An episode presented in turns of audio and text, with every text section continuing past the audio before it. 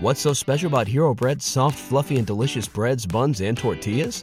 These ultra low net carb baked goods contain zero sugar, fewer calories, and more protein than the leading brands, and are high in fiber to support gut health.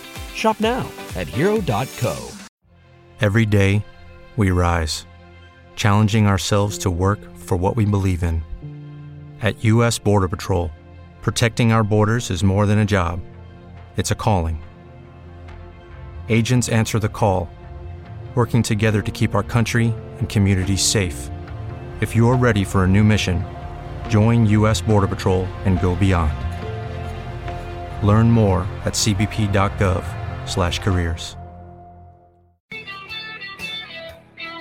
Big Sills!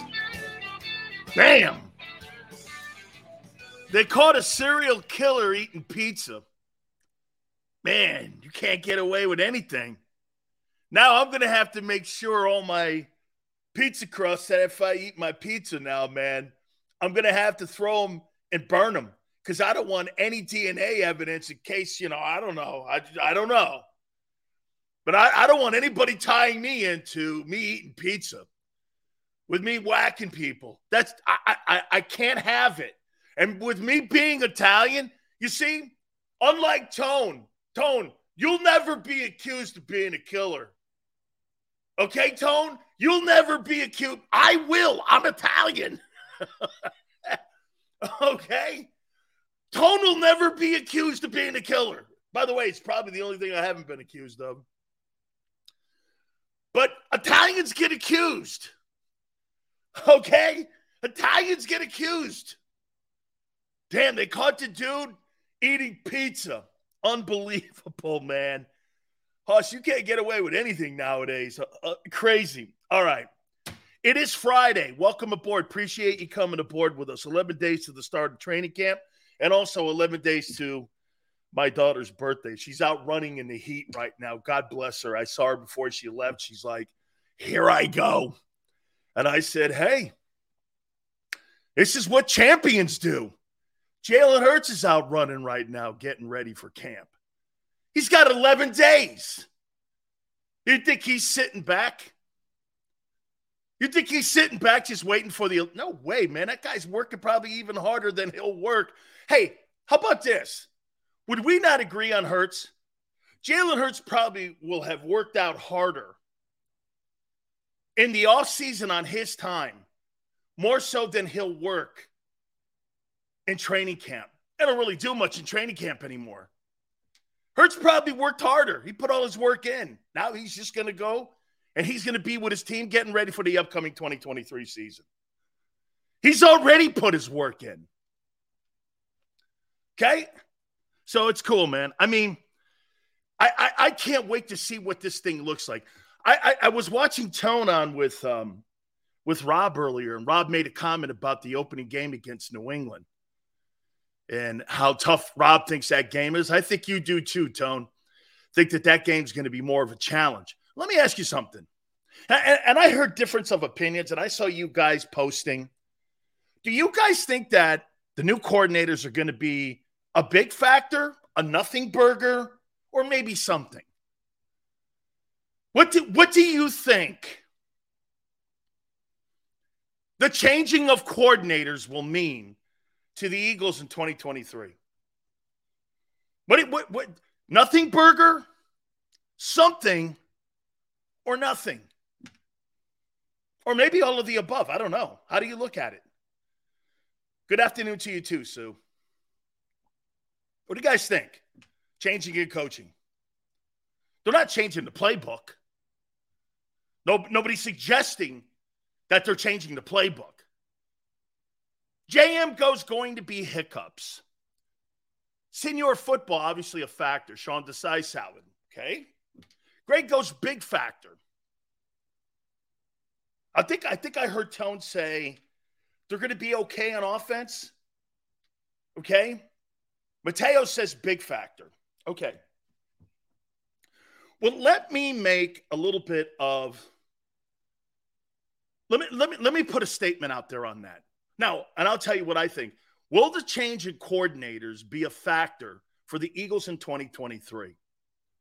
Okay. Do you agree in Buffalo they ran the same playbook that they ran when Brian Daboll was there with Ken Dorsey? Do you think the Bills had a change, not in philosophy, but do you think the offense looked different?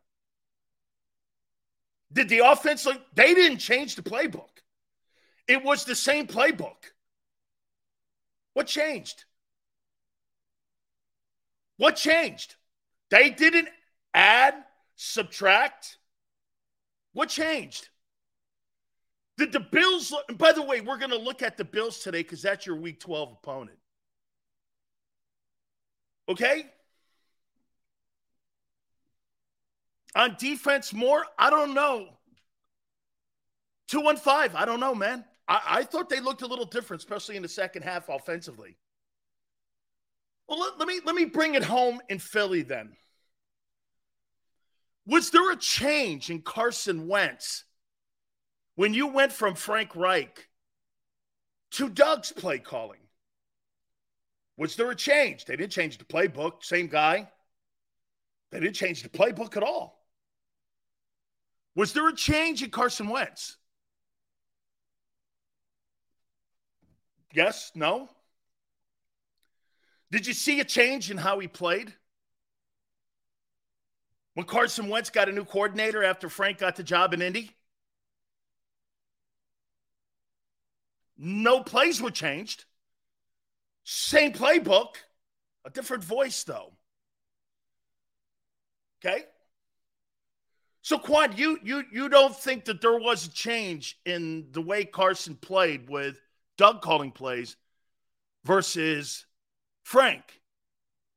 Or to more of a point, you don't really think that Josh Allen had a different year this year? Hey, they won a ton of games up there in Buffalo this year. Of course, there's going to be a difference. That's why that opening game against Belichick is going to be closer than what you think. Bill is going to get that into the fourth quarter, and he's going to totally attack your weakness. Bill doesn't tack football teams. And I've told some of you this before. Some of you don't really know how Belichick attacks teams. That's why he has different personnel groupings each week. Bill doesn't go after one particular strength that he does, he goes after your weakness. He goes after that team's weakness and players who are not sure of yet what they're being asked to do. You know how I know this? I've talked to him about it. I said, Bill, each and every single week, do you go after teams with the strengths that you have? He goes, Why would I do that? Because sometimes my strength runs into their strength, and all we're doing is playing into that team, especially if they got better personnel than us. We don't go after particular people, we go after the weakest link on teams. And the weakest link is going to be this you don't have skilled running backs that are able to be counted on. So they're going to try to stop the run. They're going to try to turn Hurts into one dimensional, which will be a problem. And they got the corners to play. They're still 5'10 and under the kid Gonzalez they got from Oregon. I'm expecting to play. They've got two pass rushers that can get home. And on the other side of the ball, they're a big unit in the O line and they got a thousand yard rusher who was almost at five yards a carry, they're going to run the ball on you. And what they're going to try to do, they're not, don't turn, here, here's how New England keeps that first game close. Okay? Here's how they keep that first game close don't turn the ball over, don't give the Eagles long drives.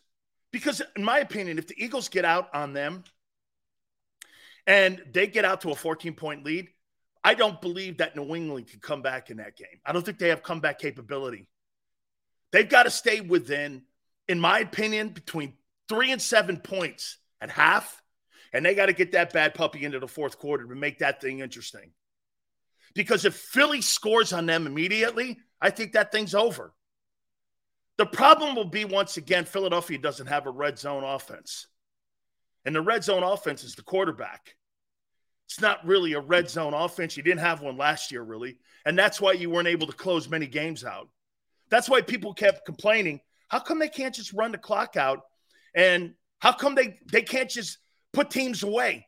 You were so dominant, and you were, but the one thing they couldn't do was you sometimes you looked up in games, it was two minutes left, teams are still 10 points near you. That's going to be a factor this year because you're going to have to put teams away.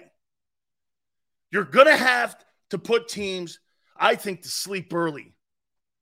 Um, Alexander goes, the Patriots aren't scoring anything. They don't have to. They just have to limit you. Okay? They don't have to score a shitload of points. You're right. If New England doesn't get 25 points, they're not going to be in that game. So they've got to keep in week one, they've got to keep the Eagles under 25 points. That could happen. It's week one. You don't know. I don't know. But you have superior coaching. Coaching matters in the NFL. Your coordinators, once again, are the most inexperienced people in the league as a group. Nobody made changes like the Eagles did at coordinator, where you lost both of them. No one. Unless you were a bad team. Not one good team from a year ago had change in both coordinators. Okay? Not one. KC lost one because he kind of got a promotion in Washington. You basically see sometimes only one leaving. You don't see both leaving. And again, on offense, it's not going to be that much more of a factor, I don't think. Now, again, what are they going to bring? We'll, we're going to talk about that more here in a second here. But that's why that game is going to be interesting.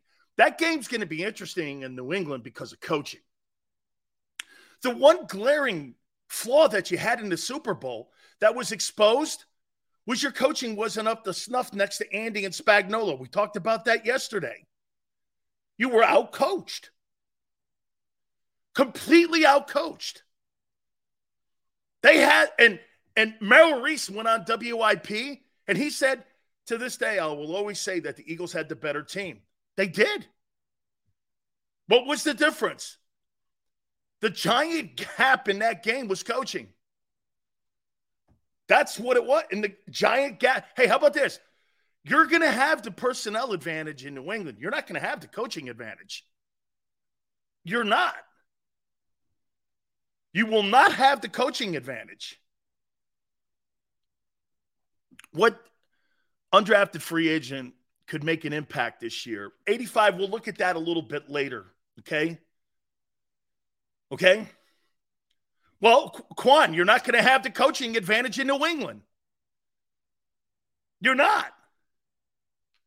You, you, you, you're not going to have, you are not going to go into one game this year where you're going to have the coaching advantage. Maybe Jets. You're not going to have the coaching. The reason you lost to Washington by 10 was coaching. Don't you understand? Washington is superior to Philly. They didn't have the personnel to beat you, and you were healthy in game two. And you got beat. And you got beat. There was, at, hey, of all the games that Philly played last year, I get the Kansas City Super Bowl. I get that. There's no excuse losing to Washington. You have no excuse losing to Washington. And you know what's funny? I didn't realize Washington was eight, eight and one. I, I did not realize that a year ago. Okay? You get this. So a guy like Quan thinks that Brian Johnson and Sean Desai are better coaches than Bill Belichick, Bill O'Brien, and Belichick as the D coordinator. I don't really get, I'm not going to argue that. I'm not going to argue that because that's not an argument. That's a, that's a dumb comment, but that's okay. It's a passionate comment. It's, it's, it's, it's an absolute delusional thought if you think that. Okay? Anyway, we're going to look at the quarterback room for the Eagles today, and we're going to look at Buffalo. Let's let's start with the Bills. What do people look at the Bills this year? Give me a brief synopsis on how you see Buffalo. That's going to be your week 12 opponent. How do you see the Bills when it comes to the landscape of the NFL and as a contender? What do you see with that football team under Sean McDermott, who, by the way, cut his chops in Philly? Um, I believe he was on the Jim Johnson team and he was on the Jim Johnson coaching staff. How do you look at Buffalo? How, what, what, what, what do you look when you see the Buffalo Bills? Um, a team that could play for the Super Bowl this year's Bills choke like the Dallas Cowboys. Um, I wouldn't say choke. Okay, I wouldn't say choke. I see the Bills team that lost to the Jets and Dolphins. You see, 85, that's a poor comment. Here's why. So, are you talking about the same team that lost to the Washington Washington Commanders and lost to the Cowboys? I mean, you guys lost to the Commanders. The Jets weren't bad last year. Pretty good defensive unit. Okay? Tell me. So, you guys, what? You think the Bills are tripping up? Let's take a look at Buffalo here. A lot of noise. A lot of noise in Buffalo this year. A lot of noise. Got a lot of talent on that team, and their defense in the last four years has been one of the better units. It's not a shocker with McDermott being the head football coach. It's not a shock. But there's been a lot of noise in Buffalo this year, and the quarterback has to fix that. That is up to the that is up to the quarterback to right that room and get that room back in shape as you get ready for the start of the season. It's the Eagles' week 12 opponent. Buffalo has been, in my opinion, a contender for the AFC for the past four years. In that four years, they've won 47 ball games. It's a lot of wins over four years. 47 games they've won over the last four years, and they've been a contender all four of those years, in my opinion. And it's been because of Josh Allen being put up there. They upgraded the interior of their offensive line, which they needed to. Um, they added some pieces on defense. McDermott's a heck of a coordinator on defense. Um, it's Dorsey. And by the way, I didn't realize that Joe Barry, the quarterback coach, is up there also in Buffalo. So you got Dorsey and Joe Barry working with Josh Allen. That's some pretty good people. Dorsey, again, is taking a lot of heat because it didn't look a lot like what Brian Daboll did. But to me, I think those are some pretty good coaches. And yes, I do agree also. The running back game. Um, but see, it just shows you one more time here. The Jalen's going to find that out too because you don't have a running back either. And you don't have a legitimate running back. You've got a collection of running backs. And you got a back that we'll see who could be maybe. And once again on July 14th. Could be maybe. Think about it. You you you got a guy that the Lions wanted to move off of. And that's why they drafted the kid out of Alabama in the first round. You got a spare part from another team. And do I like and you know this, I like Swift. But that's how the Lions looked at him. Now, have the Lions been smart on personnel moves? Dude, they thought Darius Slay sucked. And he's been a fabulous Philadelphia Eagle and NFL player since he's been at the NovaCare Center. So I'm more apt to believe that Philly knows what they're doing with a player more so than what Detroit does. So that's how Detroit sees him. I don't see that. I don't see that in Swift.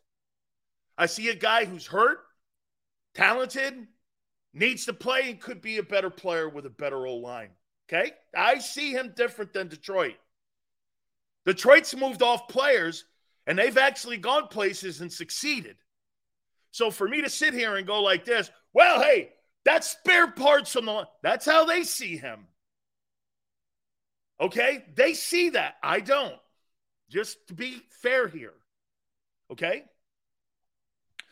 McDermott and John Butler are on the defensive side, the pretty good play callers. I know John Butler. Bills won 13 football games a year ago, and that's with the cancellation of that Bengal game because of the Damar Hamlin scenario. So they want to get this. They played in the AFC, didn't have the greatest year, still won 13 ball games, and went 13 and 3. That's remarkable. In the AFC, if the Bills were in the NFC, they'd be undefeated. Okay? You looked at the Bills and you went, I don't know. And you turn around and go, they won 13 games. It's pretty impressive. They're an impressive football team. Um, and by the way, the three losses were by a total of eight points. A football team was eight points away from being unbeaten. I mean, we're not talking about a football team that got killed. We're talking about a football team that made glaring mistakes and key losses. Vikings loss was a key loss.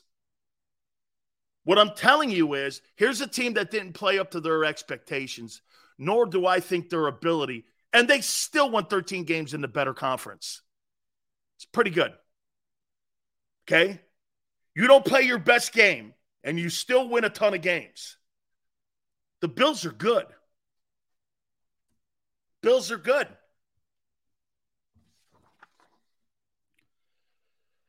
The Bills have a first place schedule, obviously, because they won the East. Um, this is not going to be an easy run for them again, but it's not been that way for four years with those 47 wins. Um, Allen is this to me. Josh Allen is an absolute elite talent. He's just not an elite quarterback yet. He is an elite talent. Gigantic arm, plays 17 games, puts up gargantuan numbers, has to learn the game a little better and seeing the game. Dude, get down. Just get down. If you don't get first down, so what? Punt. If you lose the game, so what? Last year, you made critical mistakes in critical moments in games, and there's a little Wentz in that. You can't have that. I would rather have you throw for five less touchdown passes. Okay? Five less touchdown passes than to have some of those turnovers. Okay? He's got to be smarter in how he sees it. Allen is an elite talent, spectacular, spectacular talent. One of the absolute best talents that have come out of college in a long time. And he's playing to it. But again, in critical moments, especially in the second half, especially when he lost his security blanket and Brian Daboll, got to be better, son. Got to be better. Um, they've got a good formula up there, and they're winning with it. The AFC East is good, and it continues to improve now that you've added Aaron Rodgers to it. So, my overall takeaway Buffalo, once again, will be a formidable team, will be a 12 to 13 win football team in the toughest conference, the AFC, with all those great quarterbacks in it. They're still going to win 12, 13 games. It's a good group. They've got to get more out of the running game, in my opinion. And Allen has got to protect himself better in those games. Don't put the ball on the ground in Minnesota with the goalpost in your back. That could cost you home field advantage. That was one of the worst plays of the year a year ago. One of the absolute worst plays of the year because it could have cost you home field, and I think it cost you home field advantage. Okay. So, all in all, Buffalo is going to be quite a team to play for the Eagles in week 12. And you're going to go through a stretch of ball games where you're, and, and again, Sean Desai versus Josh Allen, I'll take that all night. I'll take that all night. Who on your football team do you think is going to be able to bring, what linebacker is going to cover Josh Allen? What linebacker? Who? Nakobe Dean? He needs a step ladder. Show me one guy when he gets out in the open that could cover him. Your corners will run him over. He's six six. Who in your secondary? Now, the kid Brown, maybe. You have nothing back there to stop this guy. It's going to be interesting, especially if you have a soft zone like you've had for two years, to see how you're going to stop him. You're going to have to get home. Now, you can get home. They got a pretty good offensive line. Buffalo's improving in that position. Like I said, they they improved in the interior, but um, goes like this. Allen could be on IR. Your guy has been on IR. Two years in a row, he hasn't. Again, wishful thinking. Jeffy goes, he needs to stay healthy. He was last year, played all 17 games. What are you talking about, health? Health's not a factor with Allen.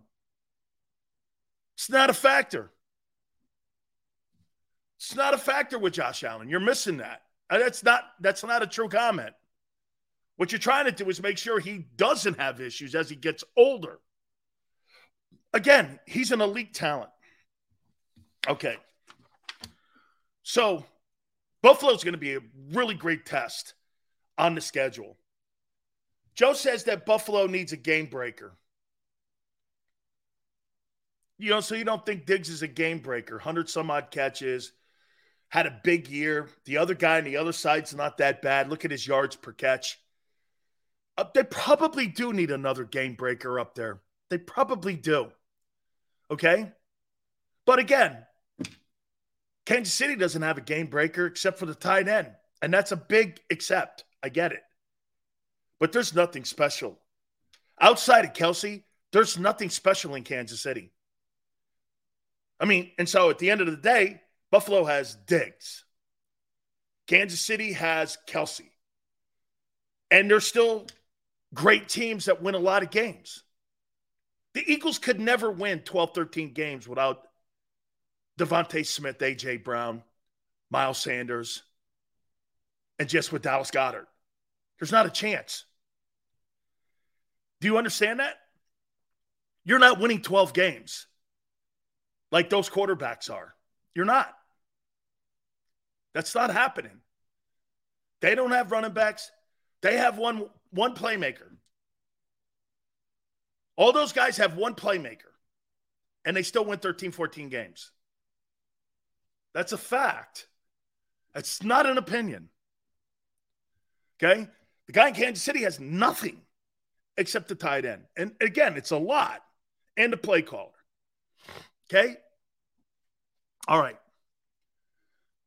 Let's look at we've been looking at Eagle position rooms.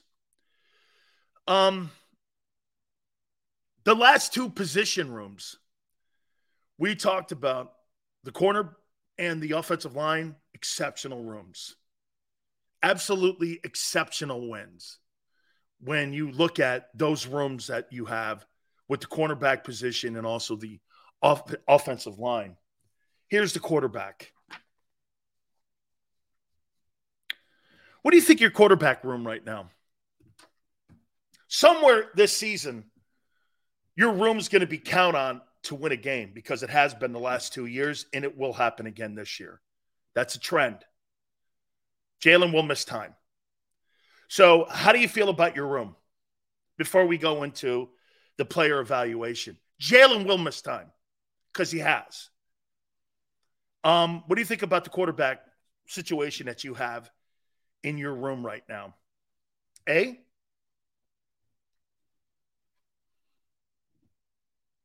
the players that you have, and here are the players Hurts, Mariota, Ian Book, and Tanner McKee. That's who you have in your quarterback room right now. Um, but Jalen will miss. Jalen has missed time. Once again, Quan, Jalen has missed time. He's missed three games, and uh, dude, I'm not going to go over fantasy talk here. He has missed time. And if he missed any more time, and how about this? I'll say this to you guys. If Jalen Hurts had missed time like he did a year ago, you wouldn't have won home field advantage. You would have lost every one of those games because you would have played a first case, first play schedule. You'd have lost every football game down the stretch. If you're playing that schedule this year with him missing those amount of games and then him coming back hurt, you may have won one of those games. That's not going you're able to get through the Saints. You're able to get through some of those shitty teams at the end of the year. Or wait, you couldn't get through the Saints. You couldn't beat the Saints who are on a respirator. You're not beating good teams down the stretch without Hurts. Okay? Um, here's how I look at your quarterback room. We'll do it with Jalen Hurts and start here. Here's my evaluation on him and how I see him as a player. Tremendous 2022 campaign. Probably the best quarterback I've seen execute the RPO in NFL history. I've never seen anybody run an RPO as well as him. It's not the fact that he put up big numbers because he didn't. But what he did was his his numbers mattered. Do you, do you understand what I'm saying here? Like the 3,700 passing yards that he had and the 22 touchdowns and the limited amount of picks were all impactful. Where sometimes you see guys put up four, five, thousand yards, and you just go like, do you remember the year that um, what was his name? Jameis Winston threw for five thousand yards and had 30 touchdowns, but had 30 picks. It was a season of nothing. I mean, Jalen Hurts' season compared to that is night and day. Every yard he threw for mattered. Every yard he gained mattered. Everything. Okay? mattered. It just didn't matter. But it, it for him hurts tremendous. Um, he improved on his accuracy. He improved on his deep throws. Um, he's the best quarterback sneak quarterback I've ever seen. I mean, he, he his decision making on the sidelines is great. He improved everywhere. It was just great improvement. Throwing the ball, his touch passes got better towards the end of the year before he got injured. So he, he started to improve there as well as well. Um all in all, the guy is absolutely worth the investment on what the Eagles are making. Now, again, what you're looking at is here's the big question. What is what is the improvement this year? See, I don't think Hurts improves on anything he does. I think, except for this, his decision making. Jalen's not going to do 5,000 yards. He's not a 4,500 yard thrower. He's not a 35 touchdown guy. But again, that's not what they do. That's not the system they throw. That's not the system they run. Okay? He plays within a formula that they've created for his skill set. The biggest problem that you have with player development is that you think he has to get to this particular number where he has to continue to improve. As long as Jalen Hurts continues to improve on his completion percentage, his health, and his decision making, it's not important if he throws for 4,000 yards. It's not important if he throws for three, uh, 30 touchdowns. It's just not important. That is, look, I've never seen this stat. So, how in the world do you have a quarterback that didn't throw for 4,500 yards and two guys had a thousand yards, and you had a quarterback in Carson Wentz throw for four thousand yards, and you didn't have a guy with uh, reception yardage over 800 yards that year. How's that possible? Who did more that year? Who was more impactful? I don't know. They were both very impactful in different ways. You understand what I'm saying here? Wentz was counted on to throw the ball. You didn't have a you didn't have a, re, a receiver that year that he threw for 4,000 yards, over 800 yards. Think about that. He didn't have one guy over 800 yards catching at wide receiver. Not one. And yet he threw for 4,000. It's incredible. And yet Jalen didn't throw for 3,900 yards and had two guys with a 1,000. It's just different. It's just different. And you've got to come to grips with that. And again, it's a style that you have to have. A, see, I'll tell you something else that the Eagles do fundamentally when it comes to organization.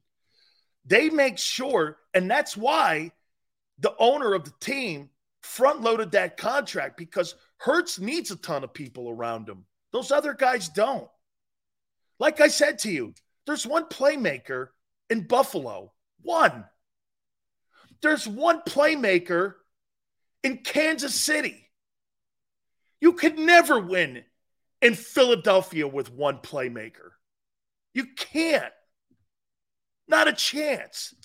No running back, a tight end, and no receivers. You're not winning in Philly. Those guys are proving it. They're winning without that. And personally, when you get into a game against Philly, Buffalo's favored. I mean, um, Philadelphia's favored because they got more, they got better players. It is going to be very rare, very rare that the Eagles are going to go into a football game where you're not going to have the better personnel. It's good. You're every single game that you go into, maybe San Francisco, maybe San Francisco, where they'll have an equal in talent at the roster. But you're, you're going to go into games where other guys are counted on to do more than what Jalen is. That's okay, though. They built the team this way. It's right to build it this way. You know what's what's awesome about how they're doing it too in Philly is that they're not spiting their own self by going, we got to have a system in here. We got to have a guy do it this way. They're building that football team around that guy's skill set 100%. The same way Kansas City's building that team around that guy's skill set. That's the lesser team that won the first Super Bowl with Andy Reid. Okay? That's the less that's the lesser team. The first team around was more loaded. All right. So look, again, Hurts from from the first year to last year, Jalen was absolutely improved. Now, the question mark will be what is that improvement going to look like this year? What is that going to look like? Does he just continue to get better at what he's doing? Dude, if he gets better at what he's doing, that's all we need. You don't, you're not, you're not going to say, hey, to sit here and say that Jalen Hurts will throw for more than Donovan McNabb in total yardage when everything is said and done is preposterous. He may get 30 grand, something like he may, he may not. But that's not going to be important. He'll have more wins. That's the most important thing here. Okay. Now, with the way the NFL is, depending on what they do, by keep continuing to put star players around him, like I said, 3,700 yards is not exceptional, but it doesn't have to be. Those are not empty calorie stats. Those are all stats that matter to every dude. Every when the, the games that Jalen was like this 275 passing and 75 yards rushing, fabulous. Dude, he does that every day. He, he does two. If Jalen Hurts comes away from a game 250 passing and 75 yards rushing and two touchdowns total, you're never going to lose. You're never going to lose. You're just never going to lose. Okay? All right.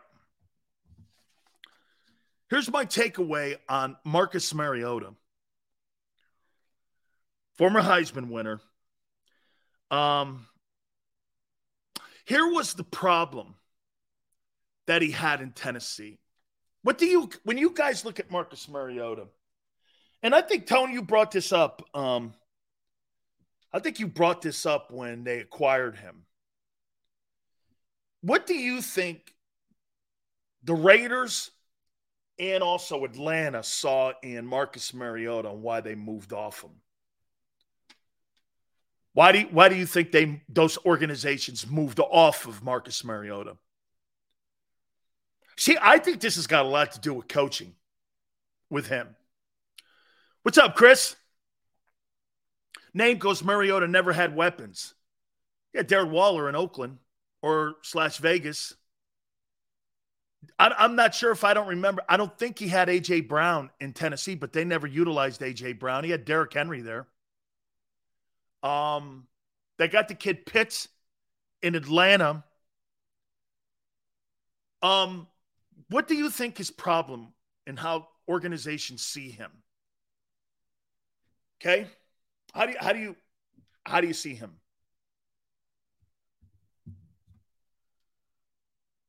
Here's the problem that people with his his pocket presence is not very good. Okay. He doesn't have a feel in the pocket. And when you ask him to be a drop back guy, he doesn't know the front door, side door, back door on escaping. He doesn't have a feel for it. There's three doors for quarterbacks, and they're taught it front, side, back. Okay, on escaping.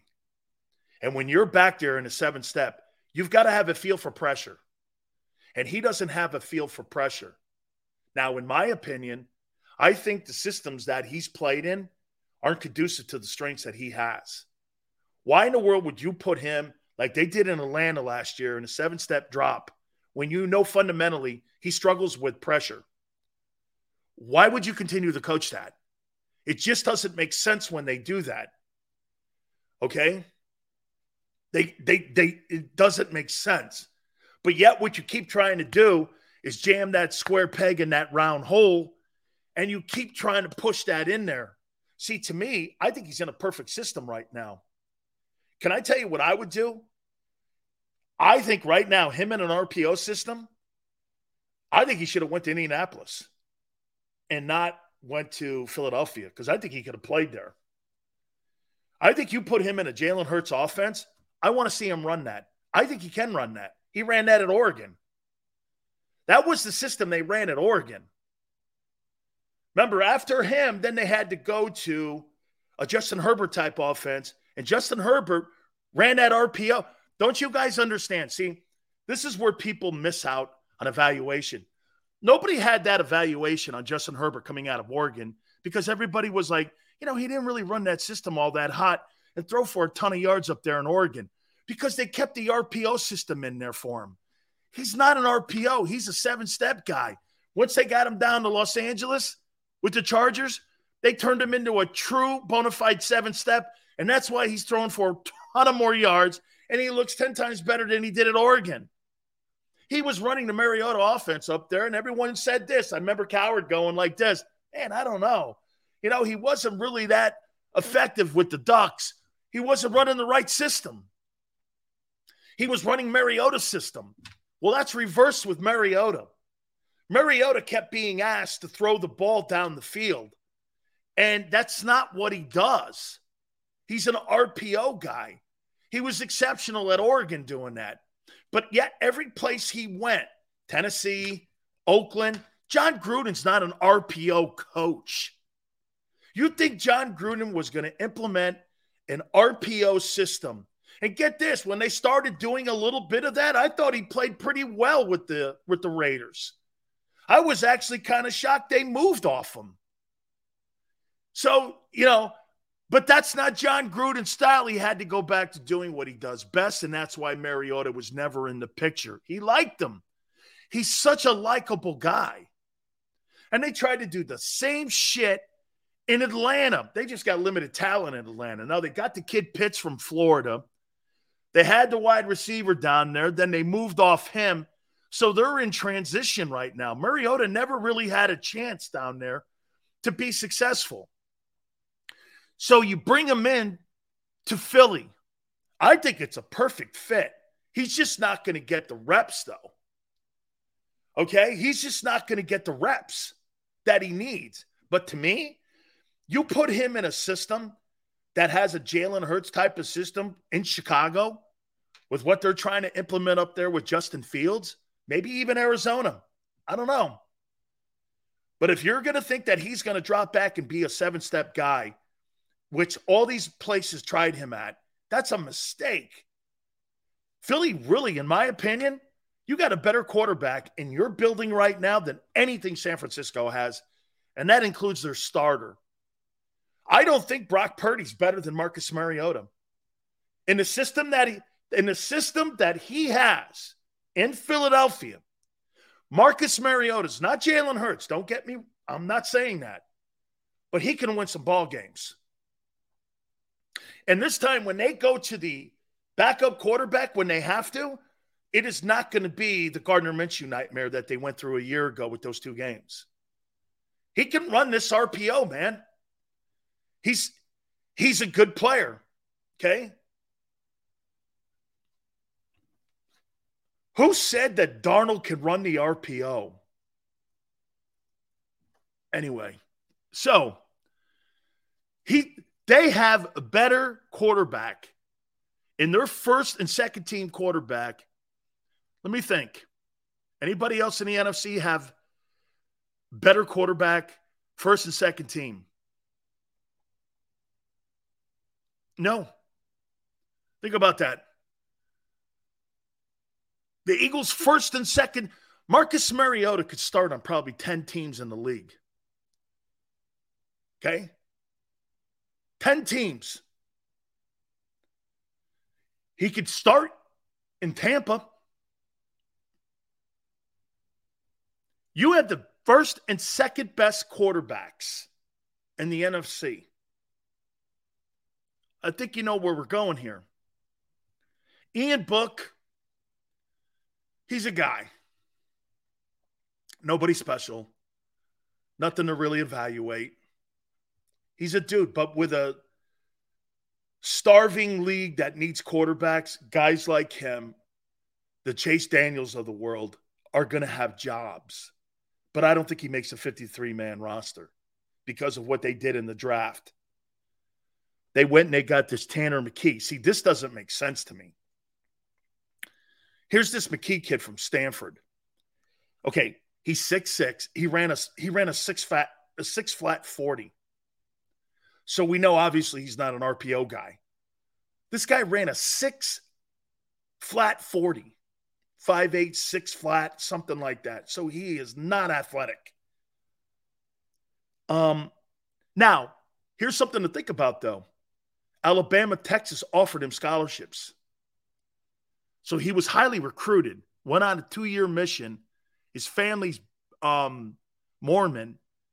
So he's a mature kid. Got better in 2022, but he has no mobility.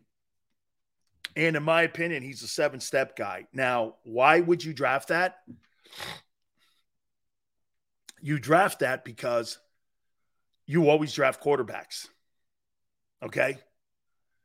I, have told you this before. If I'm a general manager of a football team, I don't, I don't, I don't give a crap um, about you know where a guy went in the draft, especially a quarterback, because of Brady. Brady going in the sixth round, I'm always taking a quarterback, and you should always draft a quarterback. Okay, um, he was highly recruited. Okay. He was highly recruited. And he's got a weird motion.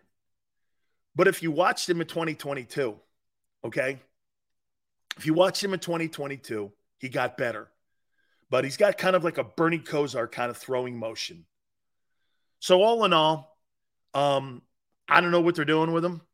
I don't know who he is, but um, he's got a he he's he's decent he's decent. All that being said, The Eagles quarterback room, another good group of kids. You got an MVP candidate. You got a guy who could start in other places. You got a quarterback, if things completely go south, who is a guy who is a statue back there, so it's a little bit different. Doesn't really match up to the like Tanner McKee doesn't match up to the personnel you have on your team. Like he he's like doesn't belong. Like what doesn't belong here? He doesn't belong in the room. But the guy Book is not that hot, but he's a dude because he went to Notre Dame, won a lot of games at Notre Dame, whatever. But all in all, it's a, it's it's it's another good it's another good room that Philly has done. Their see here's the difference here what Philly's done compared to San Francisco. San Francisco on July 14th is not prepared for disaster. Philly's prepared for disaster. He's prepared for it. Okay. Name goes that um, Mariota might be the new Foles. In that system, maybe. Okay.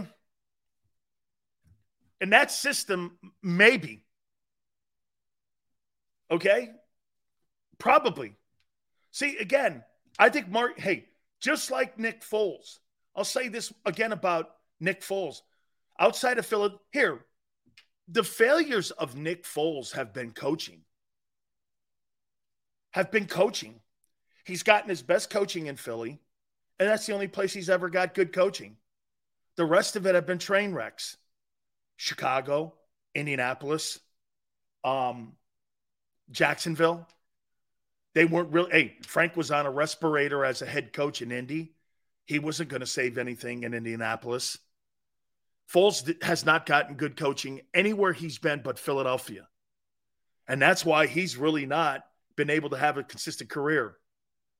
I mean, every time he's in Philly, he's he he shows you what he's capable of doing when he gets good coaching. And that's why in the NFL it matters. And that's why when we started the show off, you guys are under the impression you have good coaches going into that New England game. You got solid coaches, you mean? Or you think you do. I don't know. I mean, of all the things that you go into a football game, watch this. My quarterback's good. My wide receivers are good. My offensive line is exceptional. My corners are great. We got really a lot of talent with a high ceiling at D tackle. What about your coordinators? I don't know. That's a fact. And you're doing that against Belichick. So you're not at an advantage there. And that's what brings the game closer is coaching, preparation, attacking weakness. It's not like college football. College football, you can line up. The, again, that's why you see most of these programs at the college ranks, they could just line up and kick the shit out of teams. Well, why? Because you get better people. You don't have better coaching. Nick Saban doesn't have better coaching than, say, LSU. Okay? He doesn't. He's got better players or one key player. You think Ed Orgeron?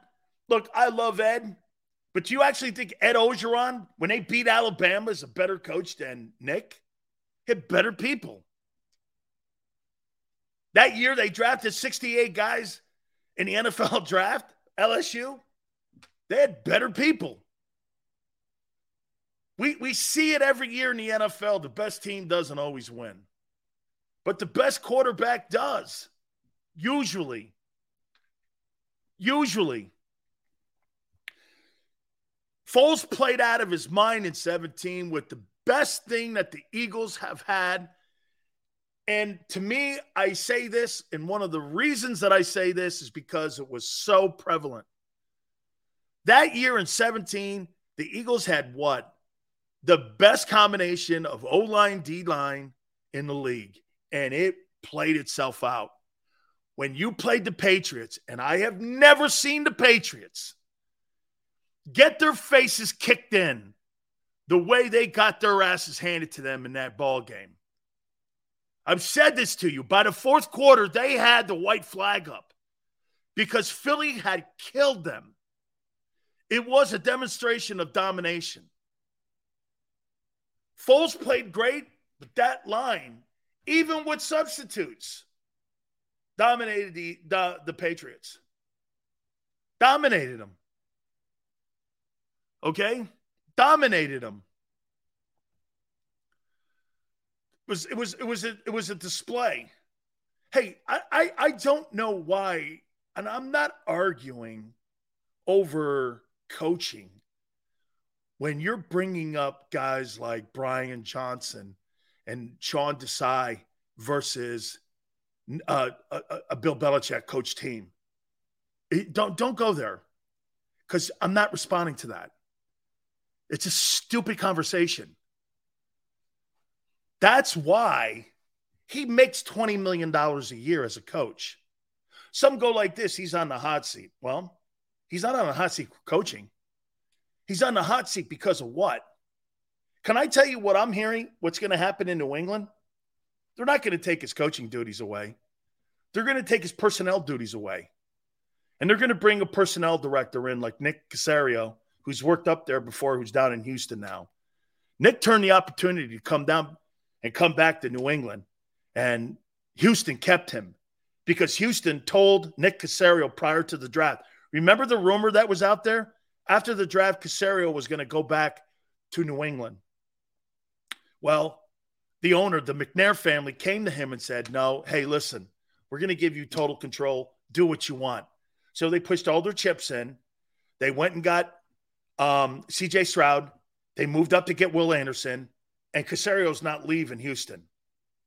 He's not because they've given him more power, more autonomy, and that's what he wanted. He'll never get that in New England with Belichick in the building.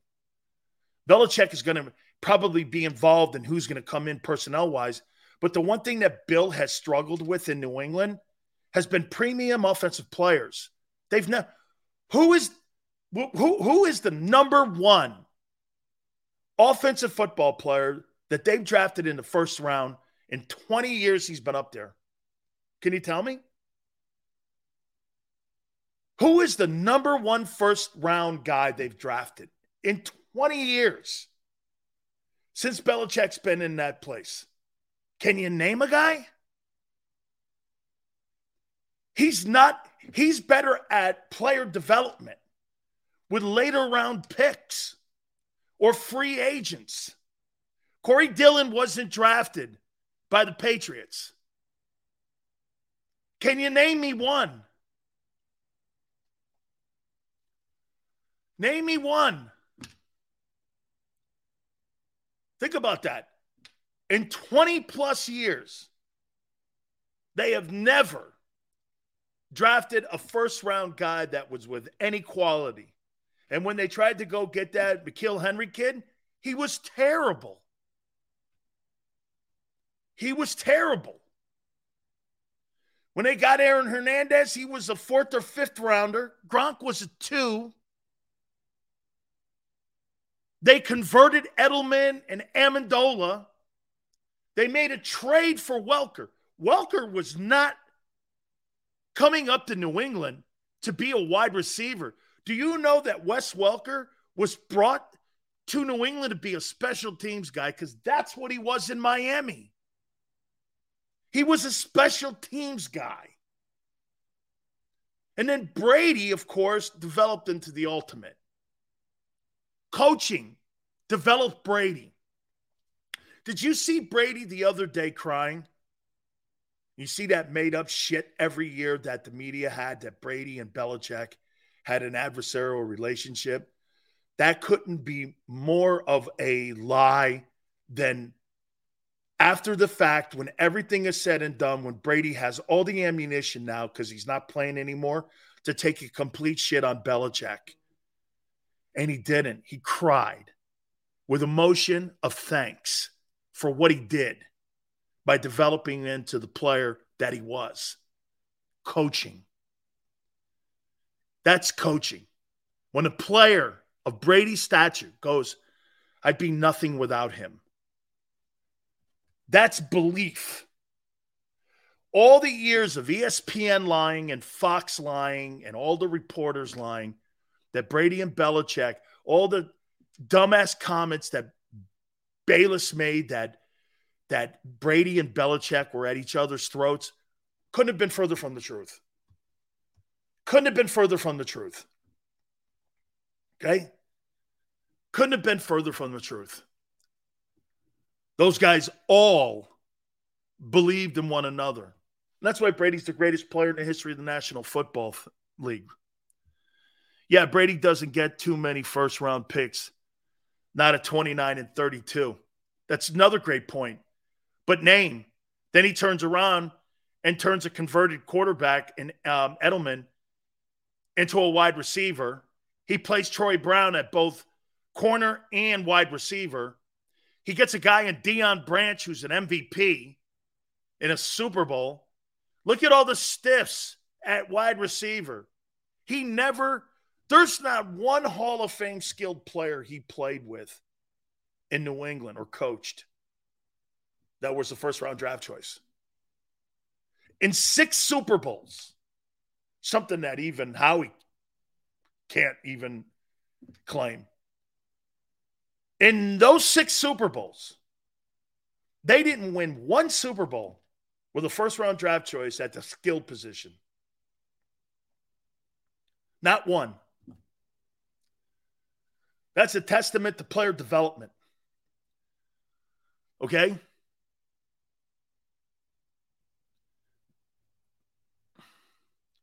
This is laughable. We're going to beat the dog crap out of the Pats. Okay? Okay? How about this, Eagle? You got the absolute most inexperienced coordinators in the National Football League. Is that fact or fiction? Hey, is that fact or fiction? Fact or fiction? Is that fact or fiction?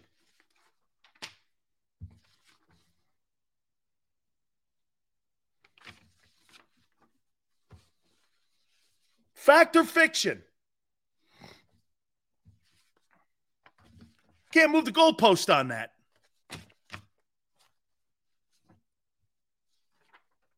You can't move the goalposts. Okay? All right. I want to I want to I want to show you something too, and I want to talk about Andy Reid here. I, want to I want to talk about Andy Reid. Hour number two. Hey, Philly Godfather is going to be with us at 5:30 Eastern time. We're going to talk with him and we're going to get his thoughts as he looks at the upcoming NFL season. We're 11 days out from training camp. Do me a favor, please hit the like button. Keep it here on the National Football Show. Do you stream on a Roku, Fire Stick, Google TV, or Apple TV? Now you can watch 6ABC 24 7 with the 6ABC Philadelphia streaming app. And the big story on Action News? Search 6ABC Philadelphia and start streaming today. Go to get your game on. Go for the beers. Go for the cheers. Go for the hit and the hits. Go for the stakes and the stakes Go to get your parlay on. Go to get your party on. Go for the scene. Go for the screens. Go for the gallery. Go for the win. Go to Ocean. Visit theoceanac.com to plan your visit. The greatest fans on earth. It's a bold statement, but would you expect anything less from Philadelphia? 58 years of heartache creates a toughness, a grit, a resolve not found in most. Sure, our prayers were answered, but now that we've had a taste, we're looking for more. Pondley Hockey, official partner of the Philadelphia Eagles.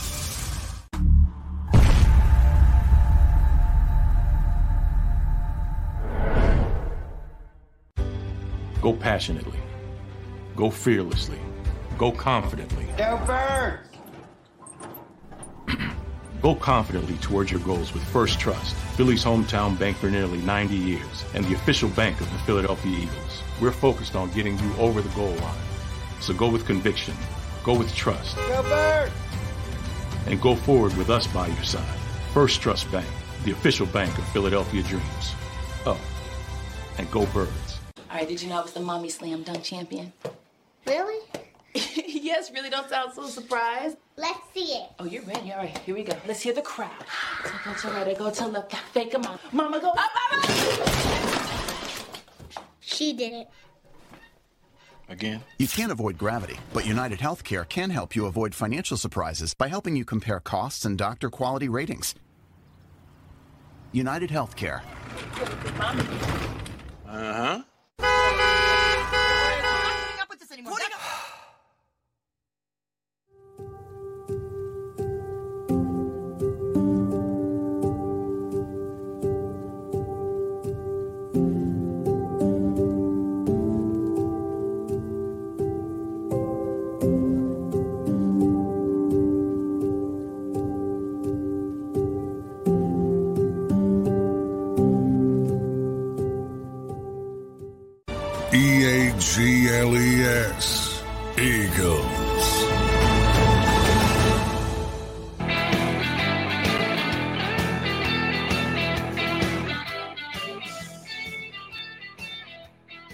Isn't it remarkable now that starting running backs don't make as much collectively as an average to what the second wide receiver on football teams make now?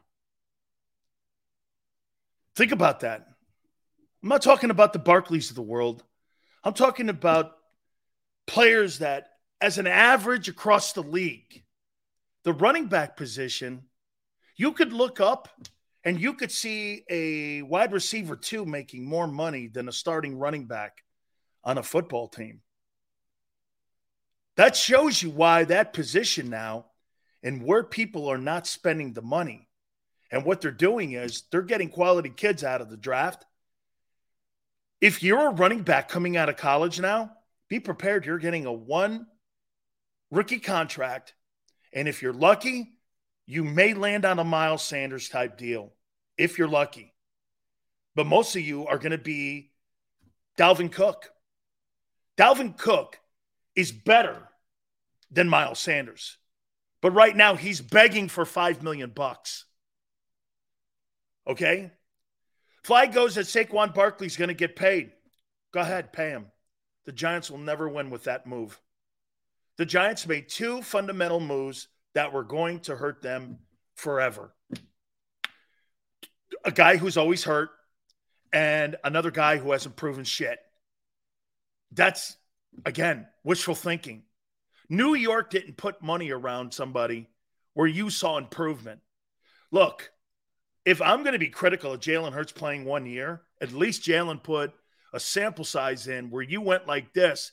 And what you were doing was you were looking from year one starting to where he is today. You saw the growth being this wide, and you saw the play of a year ago. You felt comfortable stroking that check. If you're writing that check right now for Daniel Jones, how is your hand not shaking? when you're writing that check going, Jesus Christ, and he really, we think this guy's a $46.6 million guy. Not, I, I don't know where you even came up where you thought that was right. And now you're going to pay Barkley 14 to 15 million dollars. We talked about this yesterday. These are two moves that make no sense. They don't believe in the quarterback. Did I just not tell you? Buffalo doesn't need a running back to win 13 games. Kansas City doesn't need a running back to win 13 games. Philly believes they don't need a running back to win 13 games. But it, you in, in New York, they do. It's aspect. Look at even Austin Ekeler in Los Angeles. They gave Austin Ekeler wanted a giant increase. They gave him two million in incentives, which means he has to earn it. Nowhere in the NFL with a big time quarterback did they invest in a running back. Where? Where have they invested? Now, again, first round draft choice, running backs, you're on a rookie deal. You're not spending any money. I'd rather waste a first round pick than 14 and 15 million dollars on my salary cap. Do you understand? That's why the Bijan deal for Atlanta makes sense. He's a quality kid who can play, who's knocking the cover off everything down there. They love the kid, but he's making rookie money. He, that kid's going to probably lead the NFL in rushing. But he's going to be making a million five. Mixon, Mixon makes, I think, six, seven million. And they're talking to whacking him before training camp starts. Saquon is not that good. What has he done? Last four years, hamstring, ankle, knee. And you're going to put $15 million in a position that you know these guys don't last long, and a guy who's been hurt every year he's been in the league. How does that make sense? Dude, the guy in Tennessee makes sense. Cook makes sense. Saquon Barkley doesn't make sense. That's the tones like this. Me personally, I'm not paying him. I'm not either. I'm moving him for draft picks. So that if here, here's why I'm moving Saquon Barkley for draft picks. I'll go sign Dalvin Cook. And if Daniel Jones sucks, I get maybe a first and a second and a third. Then I could go in this next April draft maybe to get a quarterback. Because right now the Giants have Ungats. Holy cow. Lost? Hey, Ben. So Ben believes that Saquon Barkley has been a good back. He has been, he's not been a healthy back.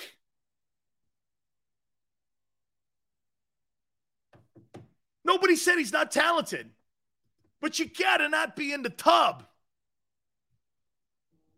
He's not on the franchise tag yet. Oh, they have they have given it to him. So if he's on the tag, they have to match it. And if he's on the tag tone, I think that comes out to where you have to give that franchise three ones. If the guy's franchise tagged, I think that then it turns around where you have to give that organization three ones if you want to make a deal. And no one's giving three ones up for a banged up back. Saquon Barkley is injury prone, and you're going to pay $15 million on an injury prone player. Jesus criminy. Saquon Barkley stats. Let's take a look at this guy. Shit, Dalvin Cook's been a better ball player. Okay, Last year, he missed one. Year before that, he missed three. The year before that, he missed 14. The year before that, he missed four. This guy's been hurt the last four years. I wouldn't even tag him, Tone says.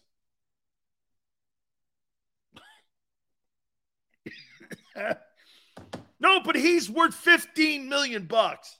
Really. Hey, let me put it let me put it to you this way. Christian McCaffrey at $20 million? No way. And I think that guy's exceptional. And by the way, Barkley is nowhere near McCaffrey. McCaffrey is a superior player to him, but he's banged up. Christian McCaffrey is a superior player to him. Superior. Better cat, be- better pass receiver, better runner, all of it. He's a better ball player. You, hey, if I had to have one or the other guy in my offense, I'm taking the guy in San Francisco. Guy in San Francisco is a better ball player.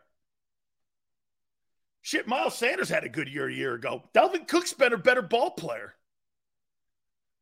He's been a better ball player. The Giants, right now, hey, more power to you, man. $15 million. And then you, hey, so get this every key position that New York has this year has an injury, an injury prone dude and one guy who's unproven. And they're all overpaid. Is Darren, hey, let me ask you guys this. You think Darren Waller is overpaid at $18 million a year? How many games has Darren Waller played in the last three years? He's the highest paid tight end. Darren Waller stats. Here's this is New York. Here's Darren Waller. He's the highest paid tight end. Okay, so he played six games last year. Year before that, 11. Year before that, 15. You're before that, 16. You're before that, none. You're before that, three. You paid that guy $18 million? So you got a completely banged up tight end who's overrated. Okay? You got an injury prone back and a guy who played two games, you gave $50 million to basically. Cook played every game last year. Here, that's a good, good, good point. JM wants to know Dalvin Cook. Dalvin Cook stats. Oh, no, but Barkley's better, right? Well, let's take a look at that. 1173, all 17 games. Year before that, 13 games, 1159. Year before that, 14 games, 1,600 yards. Year before that, 1,200. In the last four years, he's gained 7,000 yards. Excuse me? And he's 27. Yeah, Barkley's better. Okay. Okay. The, hey, watching the Giants go through this, okay? Watching the Giants go through this is a prime example of why they've sucked for two decades. Completely. Why they've sucked. I'm gonna. I got. I, I got to follow up on this. I got to follow up on this with Kyler Murray because we brought this up yesterday, now everyone has been bringing it up. What what what what gets me about where Kyler here? Let me ask you this: If the Arizona Cardinals have the worst record in the league, would you trade Kyler Murray?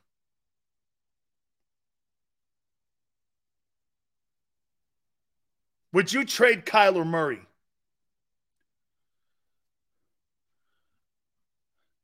Look, look at Dank, Dank. Henry missed eight games in 2021 and still had almost a thousand yards. Um, would you trade Kyler Murray if you're Arizona? And what would the market be? You have the first pick in the draft. Would you trade him? And maybe you get Another one. Tone goes, Yep, get out while you can. Hey, and by the way, here's what I would say to you Do you play him or do you save him?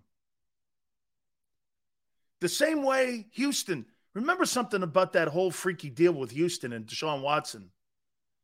They didn't play him because he didn't want to get him hurt.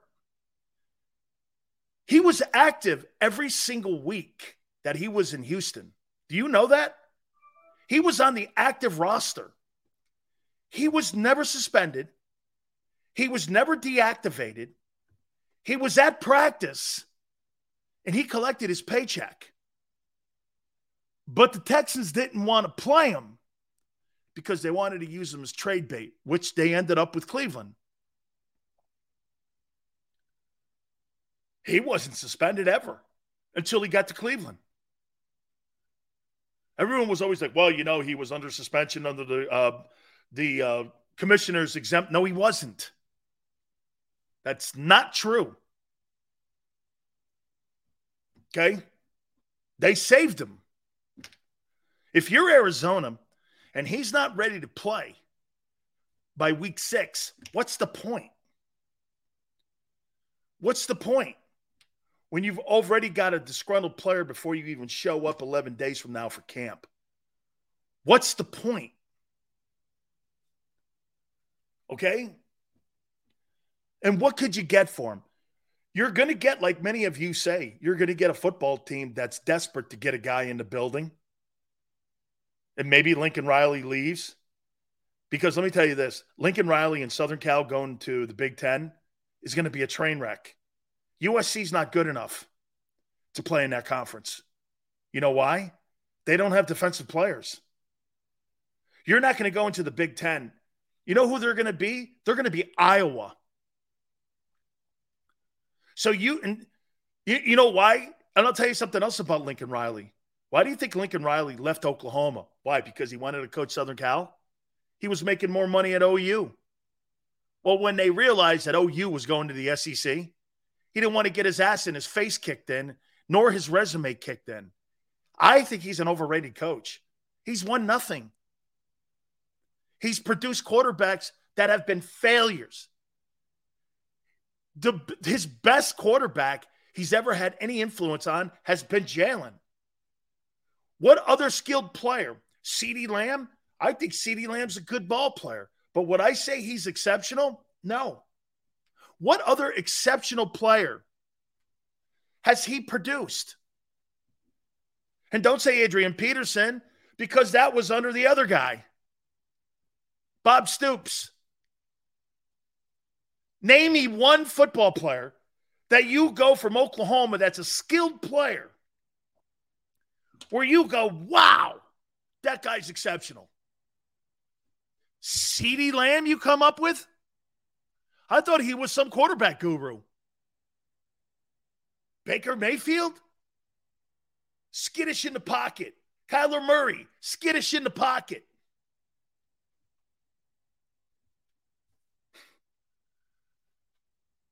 Hurts? Interesting. So wait. Wait, Jameson. Who gets credit for Hurts? Saban Saban failed him. And and and Riley gets credit for what? For his for what? What did Lincoln Riley do for him? Got him drafted in the second round? Okay. okay. I guess. Sure. I suppose. Name me one guy.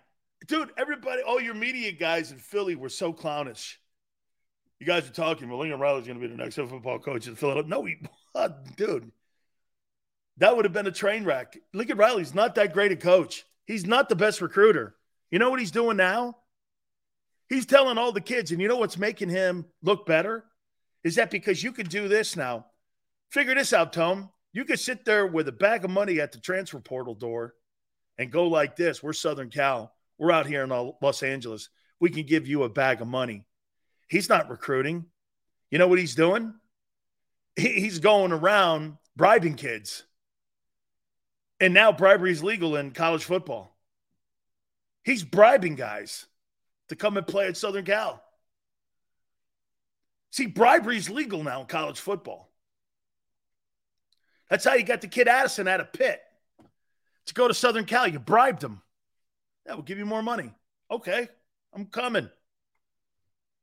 Okay. Okay. I mean, Lincoln Riley. And you got Kyler Murray now dictating policy in Arizona. Whew. Dude, the greatest quarterbacks in the NFL don't talk that obnoxious. He's obnoxious. Kyler Murray is obnoxious. He's obnoxious. He, I mean, it's there's no other way to look at it but obnoxious. He is. I would not want to. I I I would want to hit him hard and late and illegal because I, I, I do not like him. You want to hear something crazy? When the 49ers play against the Eagles, I guarantee you those 49er players are not going to take anything personal against Jalen Hurts. Even with the way the game played itself out, because Jalen conducts himself like a professional, and there's a lot of respect in the league for Jalen.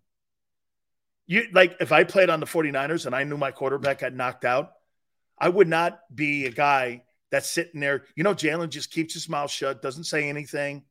He doesn't say anything about the turf in Arizona, doesn't say anything about the uh, the scoop and score. By the way, if you go back in that scoop and score, I'm not sure that that scoop and score was a legal play. Not to make excuses for Hurts, but if you go back and watch that play, I don't know if the refs got it right. Okay. I don't know if they got that play right. All that being said, I never hear him say anything. I, hey, and, and, and one more thing before I move on here. That Nicole Lynn, she's the best agent in the National Football League now. I have never seen an agent construct contracts with no noise. She is exactly what every organization wants to deal with. If I was a player in the NFL, I would want Klutch Sports and her representing me. No noise, get the deal done. No heartache on both sides, good feelings. You know, went back and forth. She knows the player. Quinnen Williams gets his deal. Jalen Hurts gets these are, and get this, both of those contracts were record breaking contracts at the time. She constructed record breaking contracts with no noise. What an absolute, what an absolute amazing agent that is. You don't want the noise that you saw in Baltimore. You don't want the noise you saw in Green Bay and the Jets uh, moving money and moving Aaron Rodgers' contract over to New York. You don't want any of that. You you you want to have smooth Okay? Tremendous, man. Just absolutely tremendous. Okay? So, hey, by the way, another another cool note. Um Cliff Kingsbury. You know, you think about what Kyler Murray is. So Cliff Kingsbury had Patrick Mahomes, okay, and Kyler Murray, and he couldn't win with him. Okay. And speaking of Mahomes,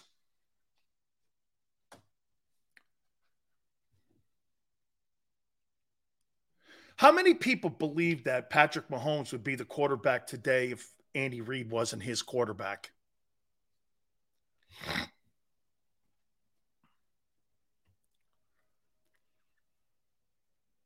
How many people believe he'd be as good as he is right now if Andy Reid wasn't his quarterback coach slash offensive coordinator. How good would Mahomes be? How good would he be if he didn't have that coaching? Kind of goes back to what we said about Josh Allen. How would he be the player he is now he wasn't really all that with Kingsbury at Tech. Did anybody really see that? of course, some Philly fans will say I did. You know, same guys who lied about Hurts being a second rounder. Okay, whatever. But at the end of the day, nobody saw Patrick Mahomes. Not really even Andy Reid. John Dorsey went down. They recruited him. They had conversations with Cliff Kingsbury and Lubbock. They talked to him. They saw him. They know his dad was a baseball player. So he comes from an athletic family. That's right, Barb. He wasn't highly thought of when he came out. He wasn't. But what did Reid do to him? And let me ask you this about McNabb. It looks to me that Mahomes is easier to coach than what McNabb was. I wonder how much fighting Andy had to go through with McNabb privately to get him to do the things that he needed him to do. And I wonder how much pushback McNabb gave him. You know, if I'm Donovan McNabb and I'm watching Patrick Mahomes succeed in Kansas City, I have to really wonder if I allowed Andy to coach me better. And this goes back to what I said. McNabb fought a lot of things in Philly. Did he not? He fought a lot of shit in Philly. To me, it looks like he fought coaching. He's pulled the best out of Mahomes. McNabb fought him. McNabb fought him. So somebody goes here. Mahomes has Kelce. So he's got one weapon. One weapon. You had Brian Westbrook. Brian Westbrook was a weapon. Had Brian Westbrook, who I thought was one of the, if not the best offensive weapon that you've had for a consistent basis. Like I would say this to you. You in Philadelphia, you haven't had a better offensive player over a long period of time, like seven years, that was better than Brian Westbrook. You haven't had one player that put up the numbers over a seven year period like Brian did. Maybe Shady. Maybe. But when it came to catching the ball and running with the ball, and the most versatile player, it's Brian Westbrook. BetMGM has an unreal deal for sports fans in Virginia. Turn $5 into $150 instantly when you place your first wager at BetMGM. Simply download the BetMGM app and sign up using code Champion150. Then place a $5 wager on any sport. You'll receive $150 in bonus bets, regardless of your wager's outcome. And if you think the fun stops there, the King of Sportsbooks has plenty of surprises in store. Check out daily promotions, same game parlays, live live bets, and so much more. Download the app in Virginia today and get $150 in bonus bets instantly from your first wager only at BetMGM. BetMGM and GameSense remind you to play responsibly. See BetMGM.com for terms. 21 plus only, Virginia only. New customer offer, subject to eligibility requirements. Rewards are non withdrawable bonus bets that expire in seven days. Please gamble responsibly. Gambling problem? Call 1 800 Gambler. Promotional offer not available in Washington, D.C. Nice buns, soft, fluffy, and ultra low net carbs. Discover Hero Bread, the delicious, ultra low net carb bread with incredible taste and texture. Hero Bread has zero grams of sugar and is under 100 calories per serving. Plus, high in fiber with 5 to 10 grams of protein per serving. Order from hero.co now and get 10% off your first purchase with promo code AH10. That's 10% off with code AH10. H E R O.co. He had the best offensive weapon in Philadelphia in 23 years. Okay? Shady couldn't catch the ball like like Brian Westbrook could. Mm-mm. Shady's a good player, but Shady McCoy's not better than Brian Westbrook. I'm talking overall, probably better runner, better runner, but Westbrook was a better all around player and great blocker, especially on third down. He was fantastic. Um, Let's see here. Shady was a great pass catcher too. Jamison. Okay, you take Shady, I'll take Brian Westbrook. Again, it's like flipping. It, it, it, it's like apple pie and cherry pie, right? You really all right with it with both guys. Westbrook and DeSean Jackson. DeSean Jackson was a good football player too. But again, my, my point is I'm not talking about, let me bring it back. Okay? Let me bring it back here. How much did McNabb fight him? Because yesterday, Mahomes was talking about Andy Reid and was giving him kudos and said, I would never be the player that I am right now if it wasn't for Andy Reid. I love him. And I love the fact that he's giving his. See, unlike Kyler Murray, here's a quarterback that's giving his head coach thanks. Same way Brady is when it's talking about Belichick. I would not be the quarterback that I am right now if it wasn't for Andy Reid and the way Andy Reid sees me as a man and also develops me as a player. We have conversations all the time. This shows you what, what relationship Eric Bieniemy really had with Pat Mahomes. He really didn't have one because the guy who's made the biggest influence on Patrick Mahomes, Eric Bieniemy's not in the room really, and everyone knows that, and it's probably why he's had 12 interviews with really no takers as head coach, and probably the first time in his coaching career that he's going to get a shot to see if he can be that guy, and I hope he is. But end of the day, his relationship was never with Bieniemy. His relationship was with Reid. Reid never had the, I, at, at least from me looking at it from above, there's not a chance that I thought Andy Reid had the relationship with Pat with Donovan McNabb that he has with Mahomes. And it's it's just it's like, and, and some go, Mahomes is the better player. How do you know that? How do you know there wasn't a lot of pulling and tugging with McNabb? Didn't you guys tell me that he wanted to stop running? Did Andy tell him to stop running? Tone, you were around. Did did Andy tell him to stop running, or was that a McNabb choice? I guarantee you, they probably the only reason they do that in Kansas City now is tell McNabb not or um, Mahomes not to run is because they don't have anything else. Whose choice was that?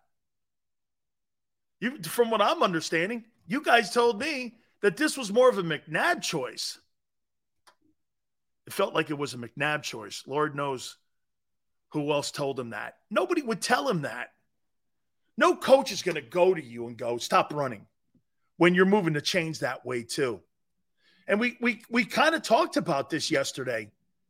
McNabb was electric, man, early in his career. Then when he stopped running, he became one dimensional. He was easier to defend. Totally easier to defend. But it's great to hear when you hear players giving acknowledgement to coaches. And why is that important? It's important because it resonates with the rest of the players and the other 52 guys in your locker room. Man, I'm getting the best coaching. Reid's so great to play for. And you're in that locker room and it's a winning environment. Eagles have that. Now, the Eagles don't really have that kind of coaching environment that Kansas City has. See, that's the one thing you have uh, that's different. And that's the difference. And it's a large different difference in locker rooms. 500 said it. The Eagles wanted him to work out in Philly to refine footwork and whatnot. McNabb opted to stay in Arizona. Yeah. McNabb actually, in my opinion, McNabb really was wanted to do things on his own. And he was one of those kind of players. There's a little Kyler Murray in him. I want to do things on my own. I'll prepare for the season. Mahomes and Hurts, these guys are different. Brady taking his guys up to Wyoming, going to a high school in Tampa, doing things different. There's a little Kyler Murray in McNabb. Okay? Wanted to do things himself. It's so great to hear that when you hear players talking about how important a coach is in their life. And you can tell the difference. Have you ever heard Aaron Rodgers give one coach in his entire life credit for his career and for helping him? Have you ever heard him say anything about anybody other than Aaron Rodgers? There's just a different way and how you look at you and you look at a team sport. Like he's not giving Mike McCarthy credit. He's not talking about um, LaFleur up there in Green Bay. Those guys are nothing. He might give Nathaniel Hackett some love.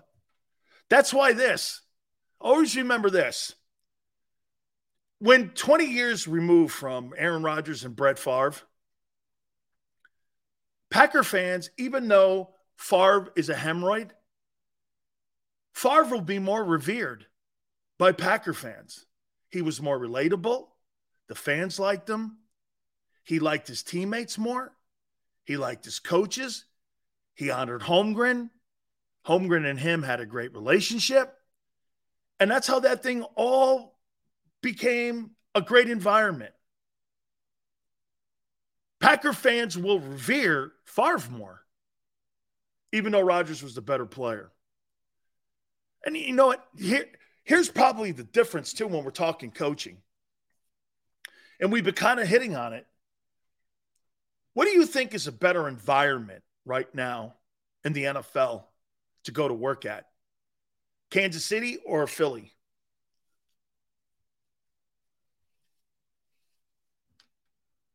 What's a better environment? Kansas City. By the way, they got a lot of Philly in both. There's Andy's taken a lot with him. Okay. What's the better place? Kansas City. If you were a player walking in, where do you feel the most comfortable you're going to win? Philly, really? It's a tie? Huh. You think it's a better environment in Philadelphia than Kansas City? If you're a player and you walk into the locker room, it's a toss up. Philly, if you're good, in KC, you never get paid. I didn't ask you that. I didn't ask you that. If you're a player right now and you're walking into a locker room what locker room gives you the confidence that you're going to win a football game every time you step in the locker room?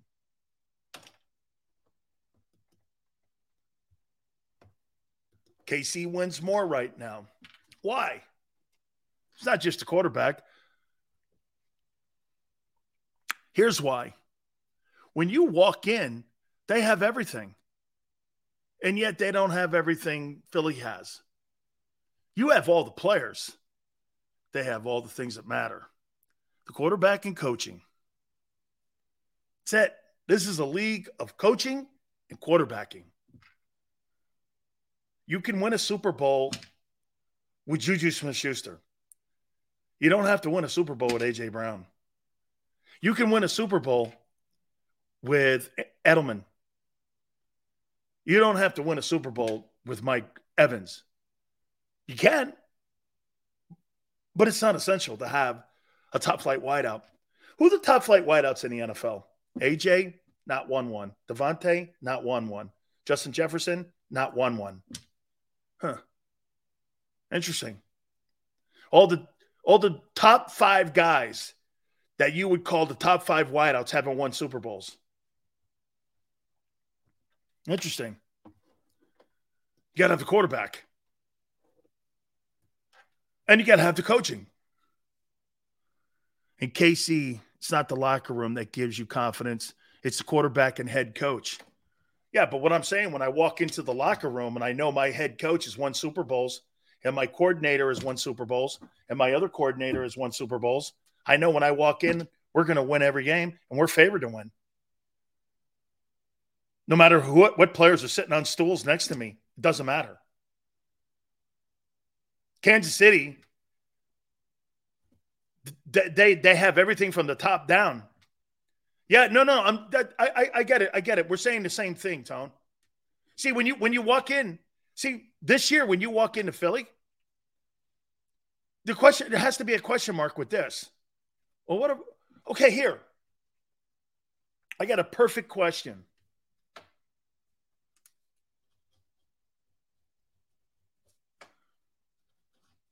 I want to write it down because you know my you know my CTE.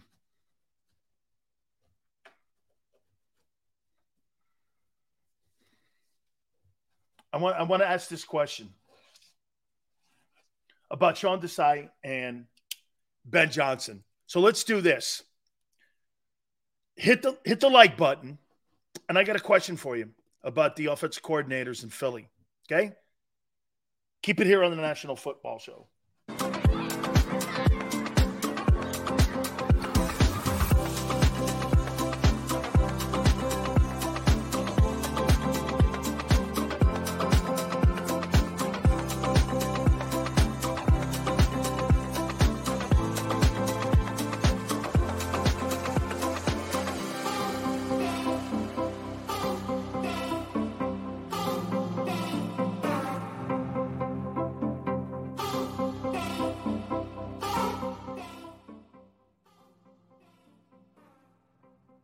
Heading down the shore. Here, imaginations run wild and time stands still. Because here, you can find the best of the Jersey Shore all on one five mile island. So leave the old you behind and get lost in the woods.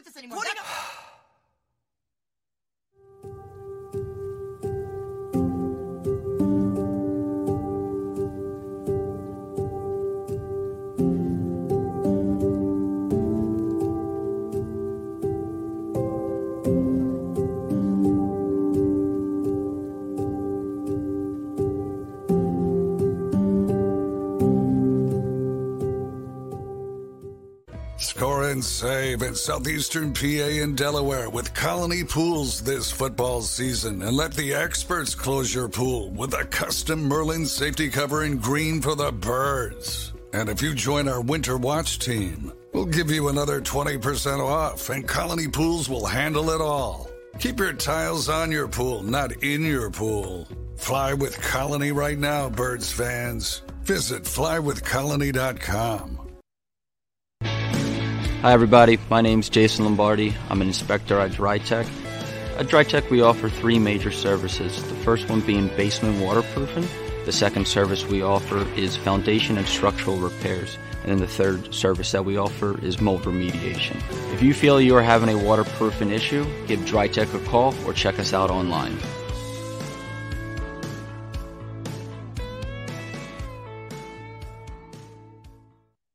E A G L E S. Eagles.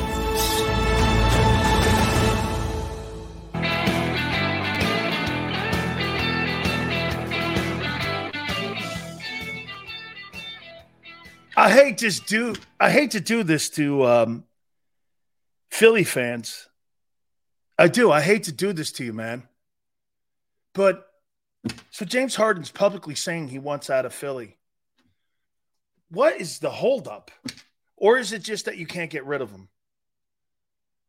I would never keep a guy on my team, on my roster, that doesn't want to stay in a city like that. What is the point? Dude, I don't want you either now. Whether they can't move him, they can't move him. All of that charade in the offseason about these phantom $200 million deals were just that. There's nobody on the planet that wants to pay him 36 million. Do you know the money that the Sixers will give him if he stays in town? He's overpaid. Man. And he's telling you to go F yourselves. I don't want to be here. Dude, I don't know about you, but haven't you done that enough? How many players are you going to go through with the Sixers that keep telling you, I don't want to play here? And keep them. How's that make sense?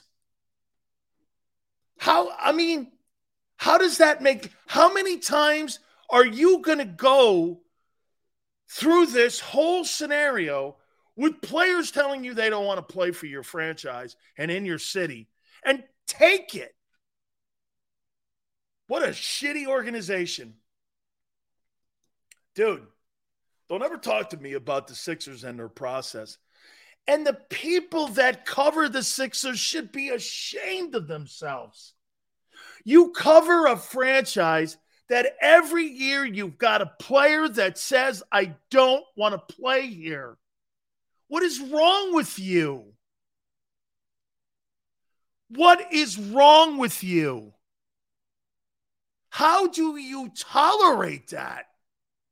Man, You got a guy publicly going around and telling people, I'm demanding a trade, and I don't. What's the difference between him and Ben Simmons? Nothing.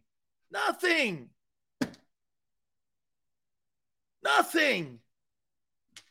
Jesus criminy. Man, I'll tell you what you do. And you can't do it because people have to cover shit because it's their job. I get it. But end of the day, man, covering the Sixers, seriously, it, it, it's like car, it's like covering somebody with a cardiac arrest. You're constantly with heart pains. There's just nothing but misery. What a absolute and this has been 15 years of this shit. Dude.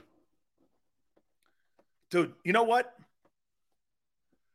That's right, Tone. Tone goes, I'll never take this. Here, here's something else for you.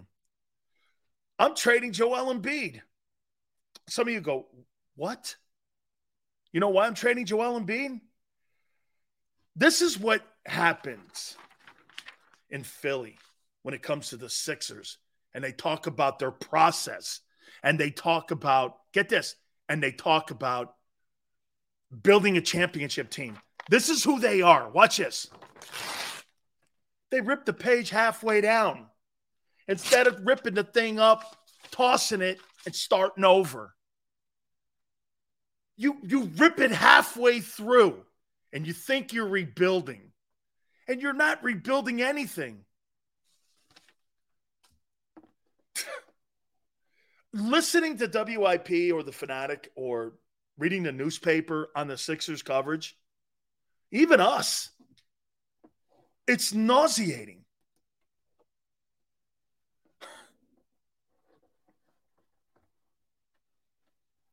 That's what Tone just said. I'm resetting. I'm training him. Give me all the picks I don't have. Let me go try to find something. Let me build. And by the way, let me get a general manager that's good. Dude, go get, don't get, go get the guy that they that just resigned with the with the uh, Warriors. Go get him, Bob Myers. Go get Bob Myers. Bring Bob Myers in. Let him build a championship team for you. That's right. Embiid's value will never be as high as it is right now. Okay? Will never be as high. Jameson goes, So when did Sil start covering the NBA? Jameson, you must be under some sort of uh, not understanding of what my background is. I've been a sports talk radio guy for 34 years with some of the highest ratings in the history of sports radio. With some of the biggest act dude for years for years Jameson I won shit like this like 10 years in a row as one of the best local sports talk hosts in America. Do you think? What do you think? I just cover football? I've, I've won hundreds of these.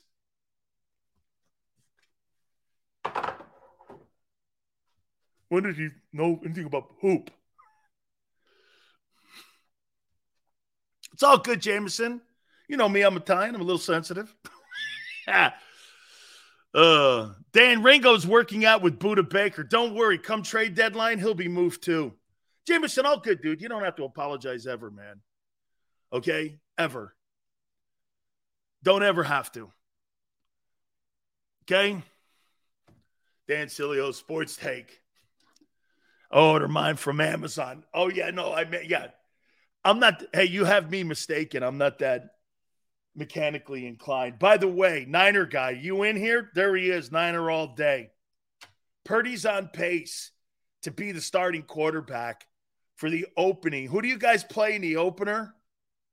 Who do the 49ers play in the opener? Let me guess.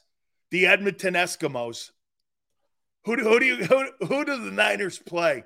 Let me guess. The BC Lions. Who, who, who do the 49ers play? You ain't playing anybody like Philly does. You ain't got the schedule.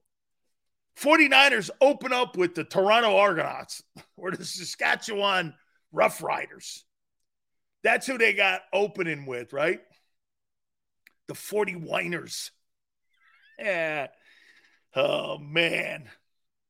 Now in Pittsburgh, you guys opening you guys open with the Steelers. Holy cow, Brock Purdy could get that wing busted going against TJ Watt and my boy uh, Heyward. Well, that's going to be interesting. Here's my take on Brock Purdy this year. Will Brock Purdy be what the 49ers, the Winnipeg Blue Bombers name? Yeah. The Winnipeg Blue Bombers. Here's, hey, don't worry. Brock Purdy will be quarterbacking the Winnipeg Blue Bombers in two years. Okay? That Brock Purdy, where's what, whatever happened to Brock Purdy? Sills, he's in Saskatchewan. He's in vagina? No, no, no. Regina. That's what I said. Okay, Trump. It's not China. It's China. no, I said China. No, no, no. Okay. It's China. Okay? That's what I said. He's in Regina, Saskatchewan. No. Regina. Oh, okay. Okay. Big Sills was almost a rough rider. So I hope, hey, I made a visit, man. I made a visit. I was almost a Saskatchewan rough rider. So I can't goof too much on it there. Absolutely, man. All right. So let me let me let me throw this at you here. Shit, I ripped my page up that I wrote my notes down on. Congratulations. All right.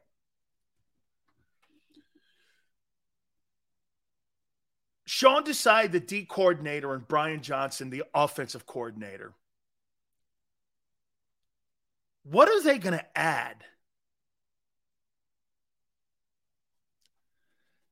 The Eagles had the second ranked defense in the NFL right? 70 sacks. Jalen Hurts had an MVP year. What are these two these two dudes that are like coming out of kindergarten going to offer their respected sides of the football? Add diversity. I'm sorry, what, what's diversity. Offense doesn't change with Brian Johnson. So he brings nothing.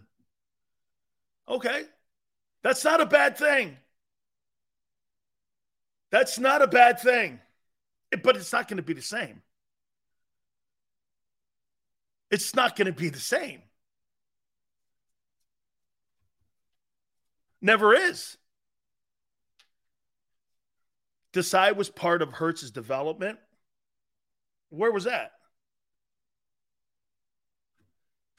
Best leave me alone.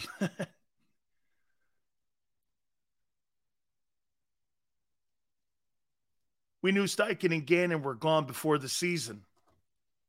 What are these two guys bringing? They're going to bring something. Tone goes, the short answer is I don't know. That's scary, kind of. So, usually, when you hire a coordinator like a Brian Schottenheimer or a Kyle Shanahan or a Matt LaFleur or a McDaniel or a McVay or anyone like that, you kind of know what a blueprint, or or Frank Reich, or Doug Pederson. You kind of know an identity of what they are and who they are.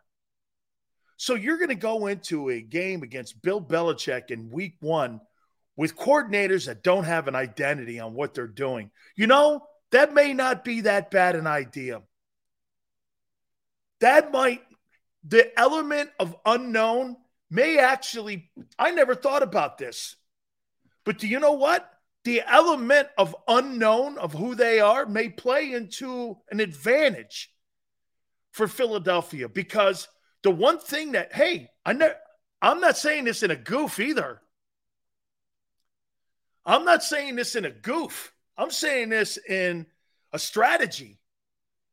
The, the least I know about Brian Johnson and the least I know about Sean Desai might be the better. Because how do you game plan? You're not going to be able to get a good game plan on the Eagles' offense and defense. You're just going to have an idea until you see three games where you can start to see some trends. That may play into an advantage. Brian Johnson has been in the offense for the past two seasons. So again, though, um, but Tone again, they're running the same offense in Buffalo. Did that offense look different with uh, Dorsey running it than with Daboll running it? Every coordinator brings something different to the table, and you see it play out every year. So I doubt things change much. They always do. So when you say it's status quo, that doesn't go down status quo. Every single coordinator that changes, it's different. When they went from Mike Nolan in Dallas to Dan Quinn, did you notice a difference? Same personnel. Did you notice a difference? Yes. You see, to me, I think the strategy I actually think the strategy might be better just not knowing. Yes. Sills, was Dorsey on the staff when Daboll was there? Yeah, he was the quarterback coach. Uh, Joe, uh, who's the quarterback coach now?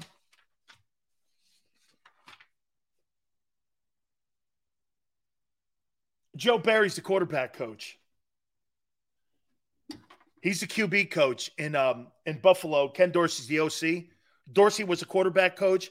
Daboll was the OC. So yes, nothing changed. They he just got elevated to OC. Well, that team looked different. Carson Wentz looked different. There's never been a quarter. There's never been a coordinator change where you didn't know the identity of what that guy was, even with the same playbook. I'm with you, Tone. They're not going to change the playbook. Why would they? They have phenomenal success. See, to me, if me, this is what I'd bring. And this would be, this is my opinion on what I think these guys bring to the table. Okay. If I'm Brian Johnson, I give Jalen more latitude to pick plays and to go into the game plan and say, let me see what you want to do. And then after three weeks of football, I'm going to have more of a sense and a feel of the game through him. I can't, as an offensive coordinator in an RPO system, in any way, shape, or form, dictate and hamper or prohibit anything when it comes to Jalen Hurts. I cannot do that. So to me, I'm going to take a wait and see because I'm on the side of the ball that has the most talent and the most professional talent and the most experienced talent and the most NFL experience. So for me, instead of being a gung ho coordinator like many of these guys who want to make their hay immediately, because what are they all trying to do? Brian Johnson wants to be an NFL head coach. Well, to me, I'd be patient, sit back, and just wait and see how this plays out and see how Jalen plays. What does he like? What does he like at third and short? What is he like second eight on the minus 25 yard line? What is he like midfield? What is he like on the right hash? Does he like to roll? Does he like to get out in the perimeter? All these things you've seen on film, but there's a difference here. You're the play caller with the quarterback now. So you've got a more of an influence instead of just being a guy watching film. You see, before, Brian Johnson watched film with some input. Now he is the input. That's why the best coaches, in my opinion, are the guys that do this. What do you see? What do you feel? That's why having an experienced quarterback on the side, too. If you ever notice, Brady always had, what was that guy, Brian Hoyer? He always had somebody on the side that was there with him, and it went through a quarterback size. One, one of the reasons that I thought Frank Reich was a really great and super coordinator and why he really knows how to really build boutique offenses. he was the backup to Jim Kelly. And so Kelly relied on him. And and you got to remember something about Frank. Frank was involved in the two greatest comebacks in college and in NFL history. The playoff game against the Oilers when he was the Bills when Kelly went out, and the game against us when he was at Maryland and beat Miami from 31 down. And he built all these offenses. I always thought him, and then with Doug being a backup quarterback, those guys had a great sense of what they saw in the game because they sat on the sidelines helping the main starter out. I think Mariota's going to be good for Jalen on the side. I do. Hey, you know why I like? I, I tell you what, I like Mariota more than any quarterback San Francisco has in their building, and that includes Purdy. I, I you know, you know, the 49er fans, it's funny because they're so sold on Purdy. Really? Okay. We'll find out. We found out one thing last year. He's not very durable. Now, was that luck? I don't know if it's luck. Every quarterback at San Francisco gets killed. Is that really luck? Or is that just, okay, Kyle Shanahan? I don't know yet. You know, I mean, are you sure? I mean, the way they talk about Brock Purdy, you would think they're looking at Montana. I don't know. Okay. I mean, he shows signs of being, you know, I've said this before. One of the reasons that I think Purdy is good is because Brock Purdy played four years at Iowa State and he's played a ton of football. And I like, I mean, you look at Trey Lance, hey, Tone, when I when I look at Trey Lance's highlights, I actually have to YouTube. This guy's thrown 417 passes in the last five years. And I, I I watched Brock Purdy play four years at Iowa State, and actually I saw him play a hell of a football game against Hurts when Hurts was at OU. I mean, there's some game film to the kid, and he won some ball games. Look, look, hey, I think the kid may be a player. All right. Philly Godfather is going to join us at 5:30 Eastern. Do me a favor, please hit the like button. Power Hour coming up. Keep it here on the National Football Show. Do you stream on a Roku, Fire Stick, Google TV, or Apple TV? Now you can watch 6ABC 24 7 with the 6ABC Philadelphia streaming app. For the big story on Action News, Search 6ABC Philadelphia and start streaming today. Go to get your game on. Go for the beers. Go for the cheers. Go for the hit and the hits. Go for the stakes and the stakes. Go to get your parlay on. Go to get your party on. Go for the scene. Go for the screens. Go for the gallery. Go for the win. Go to Ocean. Visit theoceanac.com to plan your visit.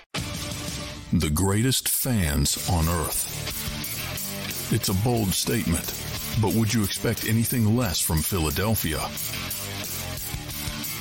58 years of heartache creates a toughness, a grit, a resolve not found in most. Sure, our prayers were answered, but now that we've had a taste, we're looking for more. Pondley Hockey, official partner of the Philadelphia Eagles.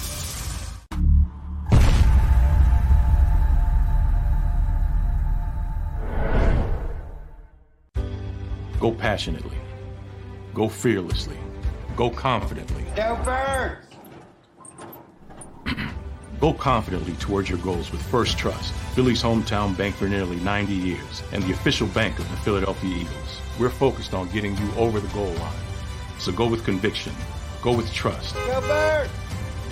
and go forward with us by your side. First Trust Bank, the official bank of Philadelphia Dreams. Oh, and go Birds. All right, did you know I was the mommy slam dunk champion? Really? yes, really don't sound so surprised. Let's see it. Oh, you're ready. All right, here we go. Let's hear the crowd. go to right, go to left, fake them out. Mama, go. Oh, mama! She did it. Again? You can't avoid gravity, but United Healthcare can help you avoid financial surprises by helping you compare costs and doctor quality ratings. United Healthcare. Uh huh.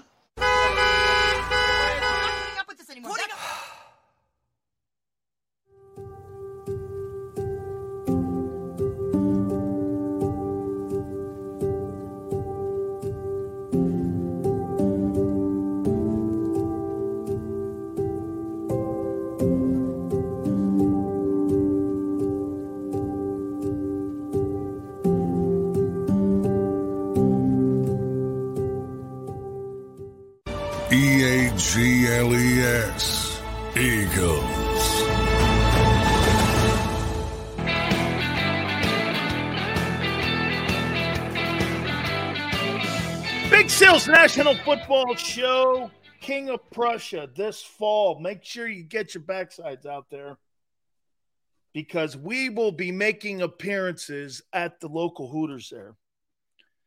And we're looking forward to that. We really are. And Phil, the owner of the place, and my relationship with Hooters over 35 years, I absolutely love that company. They do such great work in communities.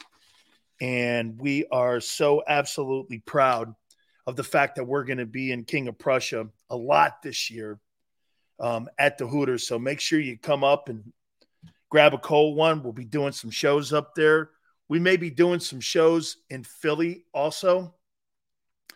I think Joe and Xander are working on that. So you may see us in Atlantic City. I don't know yet. I know we're working on a whole bunch of stuff. And we also have um Joe will kill me, but I'm not going to say anything. But we have some um, stuff that we're working on with the show that is going to um, really expand it. We'll just say that. And we're looking forward to that as well. So, um, a lot of stuff ahead. And we appreciate all you guys uh, coming aboard with us as you do each and every single day. Hey, real quick, don't forget Philly Godfather, 5:30 Eastern Time will join us, and we're going to talk with our friend. Um, I think this is pretty cool. What do you guys know about AI?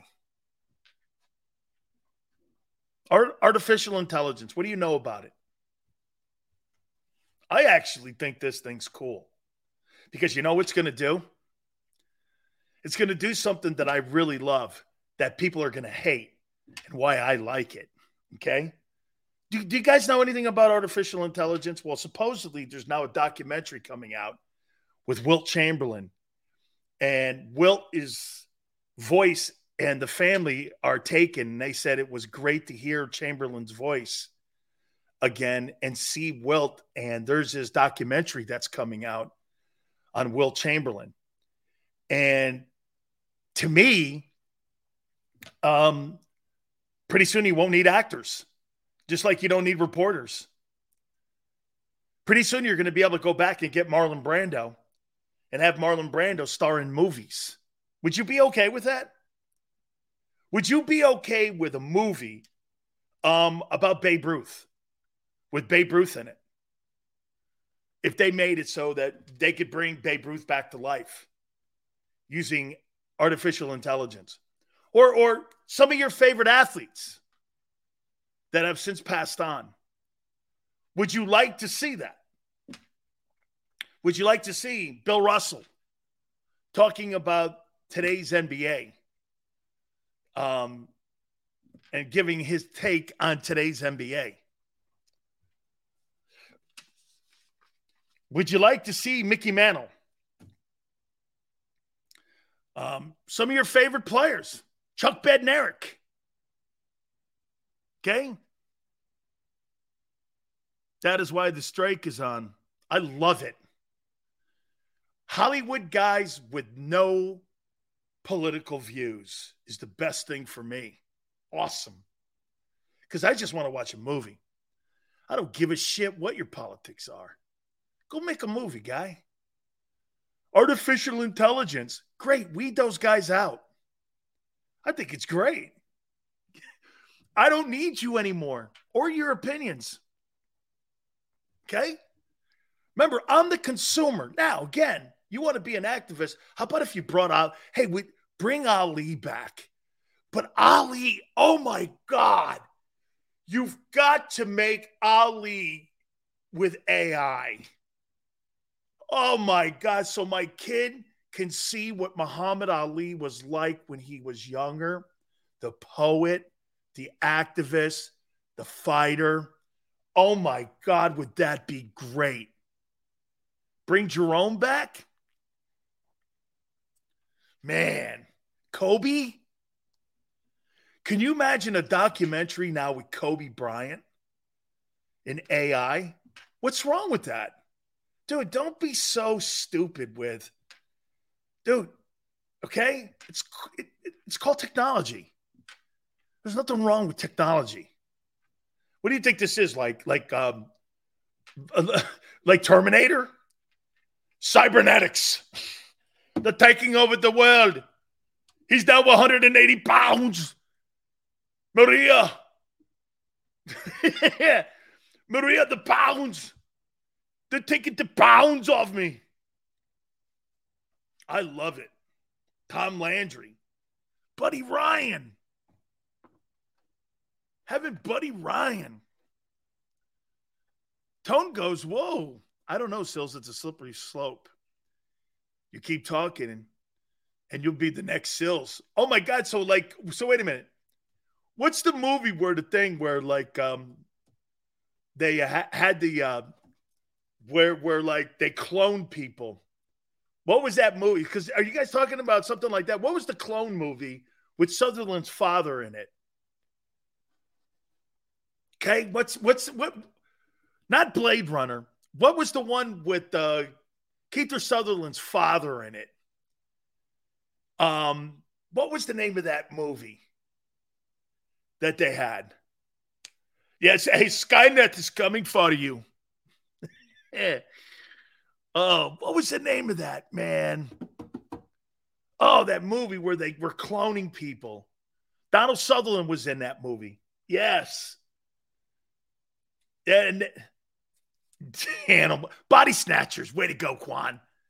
Invasion of the body snatchers. Oh, Tone doesn't like that. Whoa. I don't want anything kind of messing around with with real life. I don't know. Okay. JM goes Sills is out of his lane with this topic. Why? I'd like to see Babe Ruth do a documentary. Out of my lane? Nobody is out of their lane in any way, shape, or form with an opinion. You just don't like the lane they're in. Always remember that, dog. It ain't your lane to be in. It's a little scary. I've seen too many Terminator films. uh, the chip. Okay. I've seen too many Terminator films. I love Terminator too, by the way. Oh, man. Hey, that's right, Ben. Ohtani is here. I can't wait to see what happens with Ohtani. I'm not sure he's not going to be traded by the trading deadline. Hey, by the way, also too. Okay, by the way, um, they're saying that the Phillies are the Phillies are not in on Ohtani. You'd have to give him Harper and a whole shitload, and you don't have a lot in your minor league system. You're not in on Ohtani. Okay. Seals, you got to watch the Arnold documentary on Netflix. It's pure go- I, I love Arnold. I actually, I absolutely do. Okay. Ohtani to the Giants? No. Um, Yankees, Mets, Seattle. Um, I don't know Padres because they lost that television deal. Dodgers, maybe. Cubs have the money. Okay. Part of my job is writing code. JM is a code writer. Cybernet is taking over the world along with Elon. Elon Musk. Holy cow. You guys, too much, man. Absolutely too much. Okay, so wait. Did we come up with has any Tone Tone gave me this one. Hey, by the way, Philly Godfather 530, couple minutes will be with us. So tell me out here. What does Sean Desai bringing to the defense this year? We kind of got a little bit with Brian Johnson. What's Desai bringing to the defense this year that's going to confuse Andy Reid? What what what what's he going to bring? Jordan Davis? Adjustments. So you think they're doing different shit? They were second ranked. They were the second ranked defense. So you're going to you're going to add more adjustments to the defense that was second ranked. Aggression. That's not coaching. Oh wait, you could be an aggressive coach. More more Oh, so you're saying more blitzes. Something Philly hasn't done since Jim Johnson or actually Jim Schwartz. Get, get this. For hey, Sean Desai and Jonathan Gannon are the softest defensive coordinators that the Philadelphia Eagles have ever had. But it's by design. It's not they're not soft humans. But this is the way to eat. it's the way the league plays today. Tone, you may have brought this up a couple months ago. And you know what? I think he may be right here. No one can confuse Andy Reid at this point. All you could do is slip a cheeseburger in his playbook and hope that helps. And maybe widen those ropes on Big Red. Big Red looks hey, hey Tone, Big Red looks like a float in a Macy's Day Parade, bro. With with with them ropes on it. You you're not hey, you would you would confuse Big Red and a Macy's Day float. You get him up there, man. There's Big Red up there. Is that Andy Reid? Yep. yeah. Ab- absolutely, man. That's Big Red up there. Look at him, man. He's got he's got antlers on too. yeah. He's got antlers. Desai is elite. Is he? Okay. He's elite now. Your quarterback's elite after one year. Your coordinator's elite and hasn't coordinated anything. But you got elite.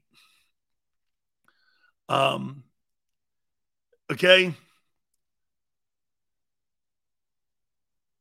Told you, America, NFL is. oh, man. Dude, I think, listen, once again, I don't know what he brings and what they're going to allow him to bring. But I am under the I am under now the belief in the NFL today, and I'm going to go with Hugh Douglas. Okay? I'm going to go with Hugh Douglas here. Do, do tone everyone. You guys think you have to have a top 10 defense to win a Super Bowl? Do you think you have to have a top 10 defense to win a Super Bowl?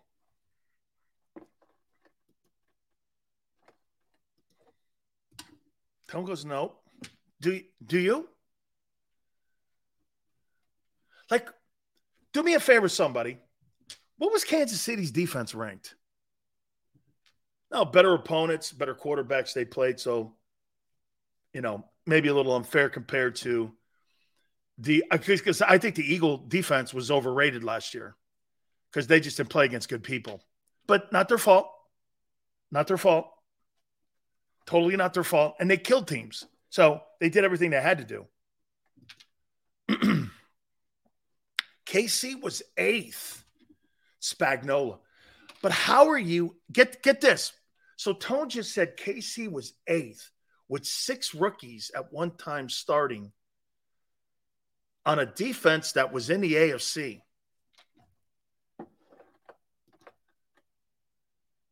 Eleventh. Still, would you agree? Six rookies at one time or another starting for the Chiefs. And you started two rookie corners in the Super Bowl against DeVonta Smith and AJ Brown. I find that pretty pretty amazing.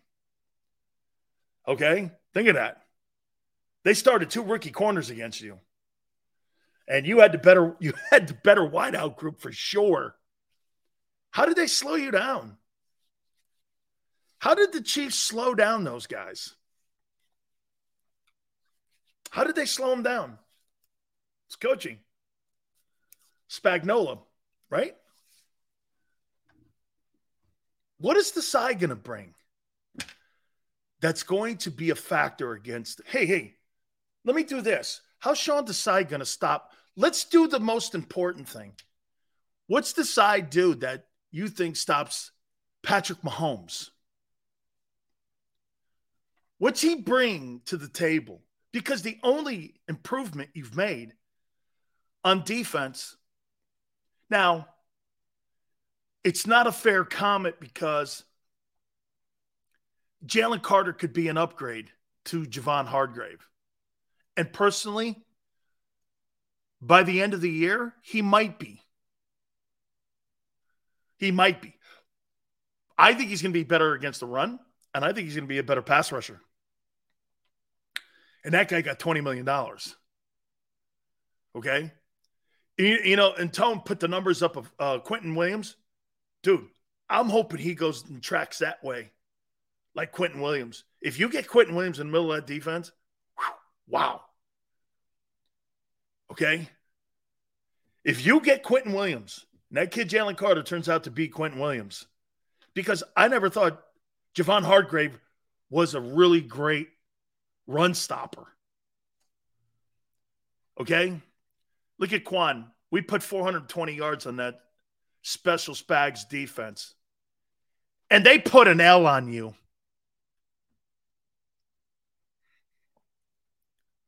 And they put an L. L. L. Two in a row, actually, L's. Not one L, two L's. And at your own barn. two L's. Two L's. Hey, what, what did, did did the receivers have 100 yards in that game? Did they? Did the receivers have 100 yards against those rookie corners?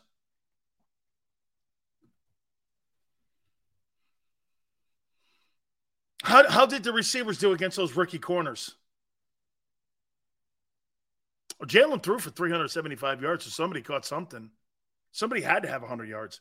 Wasn't it AJ? I thought AJ had 100. I thought AJ had like 111 or something. Didn't he? Okay. Keon, my takes are never dismantled, son.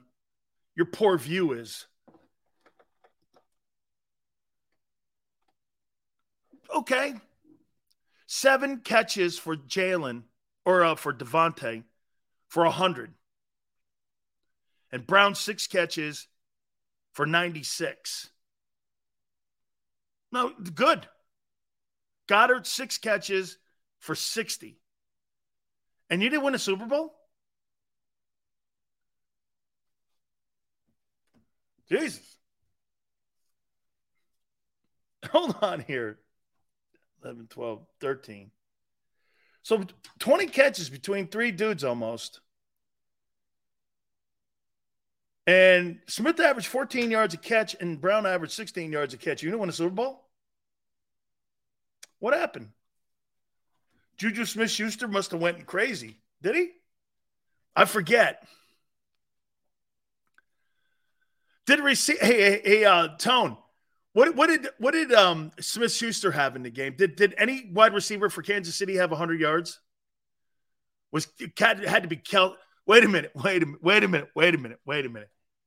So no Kansas City wide receiver had 100 yards, and you guys had all those stats. Holy shit!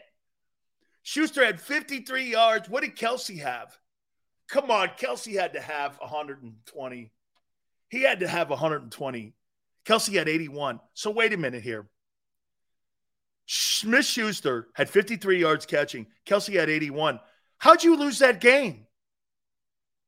Look at all these stats. DeVonta Smith, seven catches, 100 yards. A.J. Brown, six for 96. Goedert, six for 60. The next guy had 18 yards. How'd you lose that game? You mean you couldn't keep the ball in your side of the you couldn't keep the offense on the field long enough in the fourth quarter to run the clock out? Gee, I wonder why. Wait a minute, wait a minute. Why couldn't you run the clock out in the fourth quarter? Oh, you couldn't run the ball. Wait a minute. I thought you had the best offensive line. What happened to the best offensive line? What happened? So, the one thing that Tone said when we started this show, do you know what he said? It was either yesterday or today. Tone goes, You know how teams or people were saying about the Eagles, how they couldn't close games out? And I, I forget it was yesterday or today. And they were talking about the defense, about closing games out. What was that, Tone? Yesterday or today? What was that yesterday or today? I forget. You guys remember we couldn't, it reared its head, didn't it? You know, I'm very proud to know now that there's another guy in Philadelphia that pisses people off. Probably more than me. Okay. And it, see, he wears it like a merit badge, like I do. And we're going to do something today with the Philly Godfather. We're going to play over or under with him.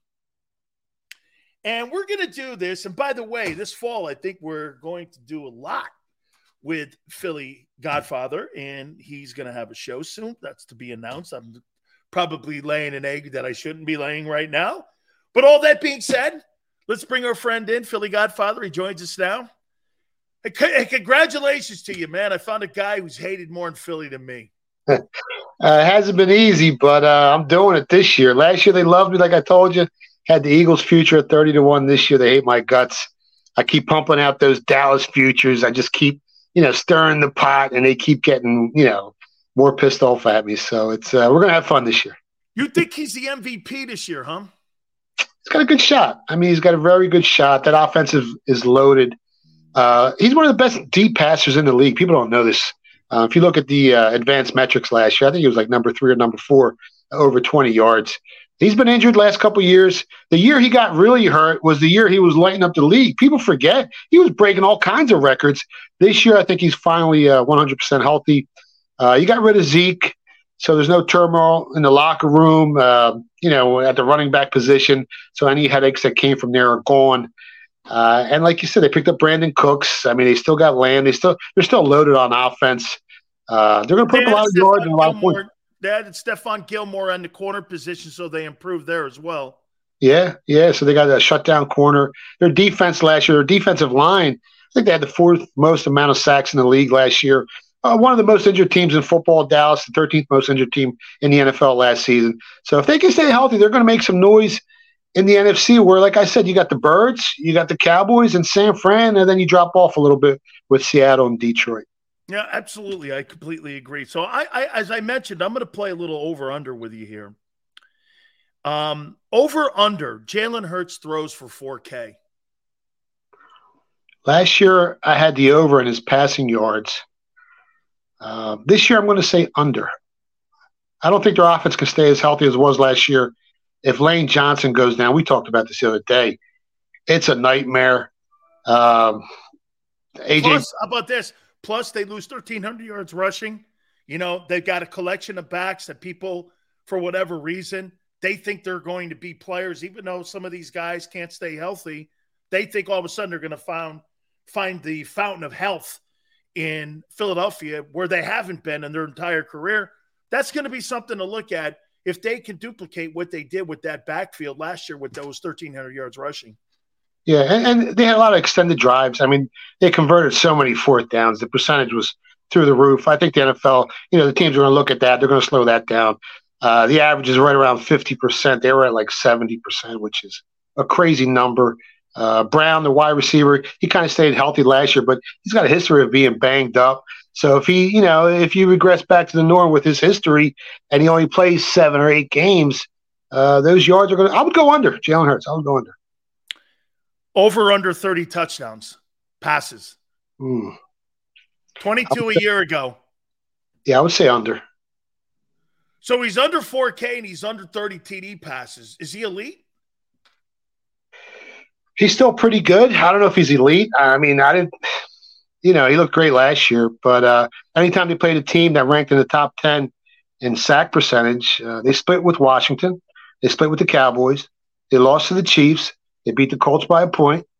So when you're playing against these teams that come after the quarterback, and if the Eagles' offensive line is a little unhealthy, he's not going to be the same. Will the Eagles, for the first time in franchise history, have a hundred catch wide receiver? No. no. Okay, so DeVonta and AJ will not have. Isn't that a crazy stat that the Eagles have never had a wide receiver with a 100 catches in a re- respected season? Even Terrell Owens. I mean, now he got hurt at the end of the year that one year, but still, they've never had a 100 catch wide receiver in the history of the franchise. Well, I mean, uh, think back. When's the last time they had that? You know, McNabb was pretty good, but he wasn't at that A plus level. He's, they, the Eagles have really never had an A plus quarter. I can't remember one. I mean, when's the last A plus quarterback they've had? But you don't think McNabb was a was a was a franchise quarterback? He was good. He was he had his moments. Uh, you know, in clutch situations, obviously not. Uh, but he he didn't really have too many wide receivers around him. I mean, when they got Owens, they lit it up. Uh, he was like, what was that? DeSean Jackson. Yeah, you know, he's you know he spreads the field, but I'm with you. you know, and there's only one DeSean Jackson in the world. I mean, you know how fast he is, but yeah, but I, I would make I would make McNabb like a B plus, A minus type of quarterback. Okay. Eagles over under 12 wins. That's tough. I say under. Under 12 wins. NFC East got oh tough. NFC the Cowboys got better. The Giants are going to be pretty good. Washington, they're a wild card, but they got some talent on that team.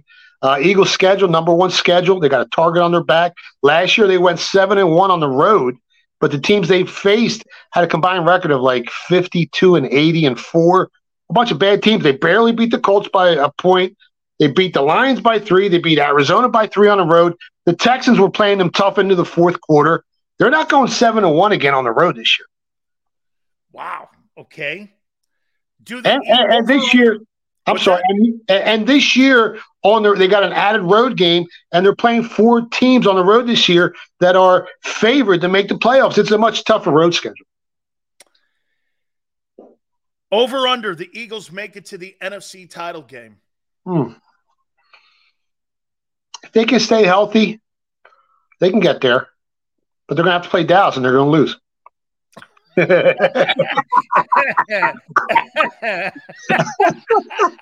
1980. Except this time they're losing.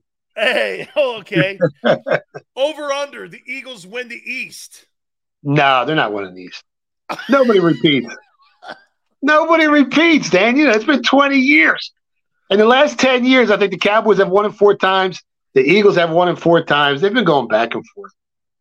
So they don't win the East. Okay. Um, over under Eagles score 30 or more points. For what in a game? Yeah, for a season. Thir- over under they score 30 points a game. Oh, last year average. Yeah. And what is it this year? 30 or 40? Last year I thought it was like 28-5 or something like that. And, and what do you got? What do you got this year? 30. Uh, no, under. Under. They're gonna really hate my guts in Philly, ain't they? so wait, they're not winning the East. Okay. they're gonna score less points. All right, all right, all right. How about this? The defense gives up 25 and a half over under they give up this year. Uh, 25 and a half points per game. I could see it under. I could see it under. They've still got a good defensive line. They've lost. They lost. Uh, they lost five starters on the defense. Though. That's hard to replace, man. Five top tacklers. yeah, that's just hard. That's that's a lot of production on the defensive side of the ball. How about this? Let me throw this question out at you now. Um, factor or no factor, the coordinators are the most inexperienced coordinators in the NFL. Yeah, definitely a factor. I mean, coaches are huge in the NFL. You know that. Um, but how good was the guy they're replacing on the defensive? You know, I'm not sure how good he was. Uh, game plan wise, you know, he was a little suspect. Uh, they exceeded all expectations last year with their pass rush. So, uh, yeah, coaches play a major role in the NFL. Absolutely. I want to ask you about a couple games now. The first game of the year against New England. So you're going to have um, Brian Johnson versus Bill Belichick in that first game versus arguably one of the greatest coordinators of all time. Um, and right now, from what I'm understanding, you help me out on this. I think the point spread's five.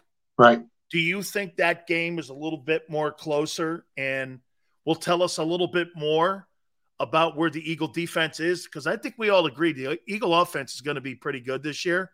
But does that tell us a little bit more on maybe some of the deficiencies? Because Belichick's going to expose weakness. Yeah, absolutely. I mean, I'm, I'm actually hoping the game goes up to minus seven, and I'll take the Patriots plus seven. even though I think the Eagles win the game. Uh, the Patriots last year were ranked in the top 10 in sack percentage. So they're one of the type of teams that the Eagles had problems with last year when they were really good. This year, I don't think they're as good. So I think the Patriots can give them a little bit of a run for the money. I think the Eagles win that game by a field goal. It's going to be tough. You got a great coach in Belichick. Uh, Patriots got a little bit better. Their division's really stacked, so it's hard to really gauge where they're going to end up at the end of the year. They're still going to be a good team, regardless of their win loss record. They're going to give the Eagles a run for the money. Uh, at plus five, you know, I would wait because I think the public's going to get involved and bet the Eagles. Everyone's enamored with this Eagles team. Uh, all the hype, all the media, uh, all, all, the big guys on TV love the Eagles. So if, they, if that line can go up a little bit, even if it goes to six, I'll probably nibble a little bit on the Patriots at plus six. Three teams I want to ask you over on the AFC side. Your take on the Chiefs. Um, they upgraded um, some places on on in the draft. They still though, Godfather, they don't have a lot of skilled guys outside of Kelce on that offense, but it didn't matter. Do they make it back to the AFC title game? Man, Mahomes is so good. He's so electrifying. He's just, you know, I mean, I think the Bengals are right there. Yeah, the Bengals are there. I mean, even with Aaron Rodgers, if if the Jets can tighten up that offensive line, the Jets are dangerous. You got the, the Chargers who got a lot better. There's their coach is a little suspect, and they got they got arguably the best quarterback in the league. And Justin Herbert, you got Herbert, you got Mahomes, you got Joe Burrow, who I love. Bengals are really good. I mean, the AFC is so stacked. Uh, but Andy Reid is so good. I mean, he's there. They're battle tested. There's nothing anyone's going to throw at Andy Reid or Mahomes at this point that's going to fool them. Uh, if they can stay healthy, they got a possibility. If I would have to bet it, I would say no. But I don't want to bet it, and that's the option I have as a sports bettor. I don't have to bet it, and I can just sit back and watch it. All right, I'm going to take Mahomes out of this, and I'm going to ask you a couple of these questions. If you had to start your team with Jalen Hurts or Josh Allen, who are you taking? Josh Allen. okay, hang on. If you had to start your football team with Jalen Hurts or Justin Herbert, who are you taking? That's not even a question, Justin Herbert. I think Tone is. I think Tone has ended it. oh, what did you say? Hey, Justin yeah. Herbert or Jalen Hurts? Herbert by my I, Philadelphia's gonna really hate my guts. There. Hold on, I'm not done with you yet. hey, hold on. Lamar Jackson, Jalen Hurts. I think, man, it's tough because Lamar could be injury prone moving forward. Uh, he's a smaller quarterback. Man, it's tough. I would take Hurts. Hurts over Lamar. Wow. Yeah, I would take okay. Listen, the, the, year he was tearing up the league, the MVP season, I was the only guy in the world who was on Twitter saying the Ravens are not going to win one playoff game this year. They destroyed me all year. Then they go into playoffs and they don't win one playoff game. You know, you, the playoffs are, diff- are different animal for these teams. The, the field just, you know, the defenses get better. Um, I would take Hurts. I would take Hurts. Burrow or Hurts if you're no, Burrow. Burrow. Burrow. Okay, hold on. So we got Allen, Herbert, Burrow. Hey, I'm not done yet with you. Hold on here. Rodgers or Hurts? At this point in his career? Right now. If you had to win a game this year, would you take Hurts or Rodgers? I mean, if you put Rodgers on that Eagles team last year, they win the Super Bowl. If you had to win I'll give me Rodgers. Give me Rodgers. Give me Aaron Rodgers. All right, hang on. I'm not. Oh, wait. If you had to win a game this year, Dak or Hurts? That's pretty close. Uh, this year, I'll take Dak.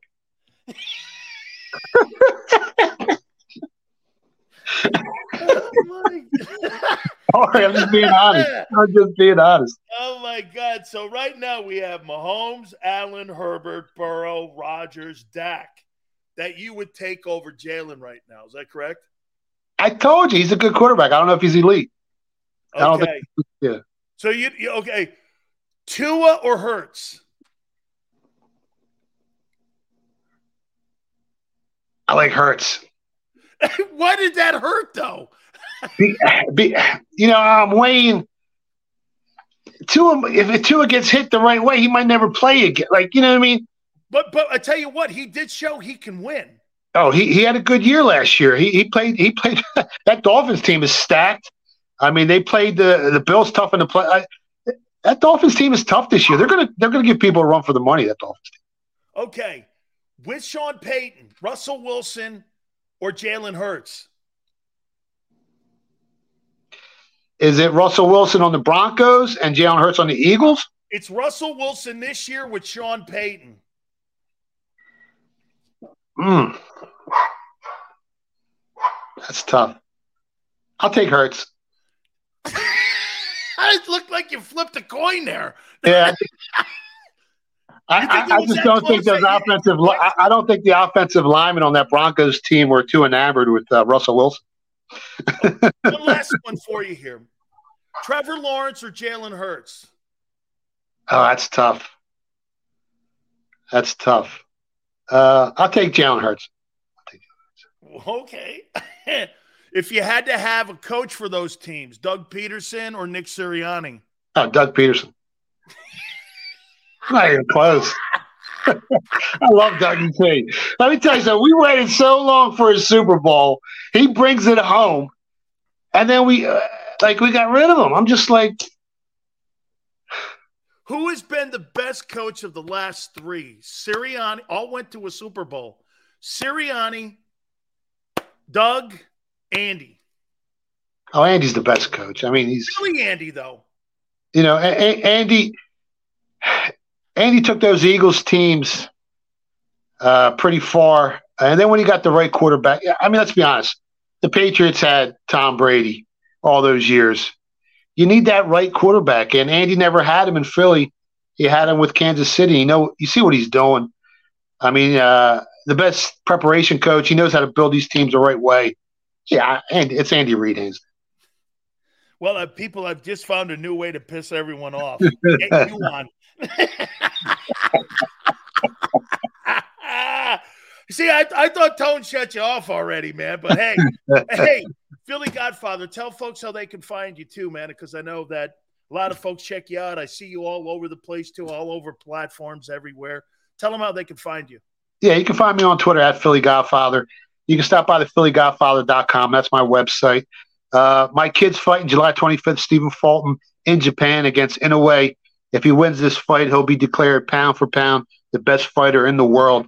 Uh, 122 pound kid. The kid's unreal. Uh, make sure you guys check him out. Absolutely will do that. Philly Godfather, thank you so much, my friend. Have a spectacular weekend. The dogs are barking. Good luck, guys. Boy, I see that. That's for sure, man. No question about it. Do me a favor, everyone. Hit the like button. Keep it here on the National Football Show.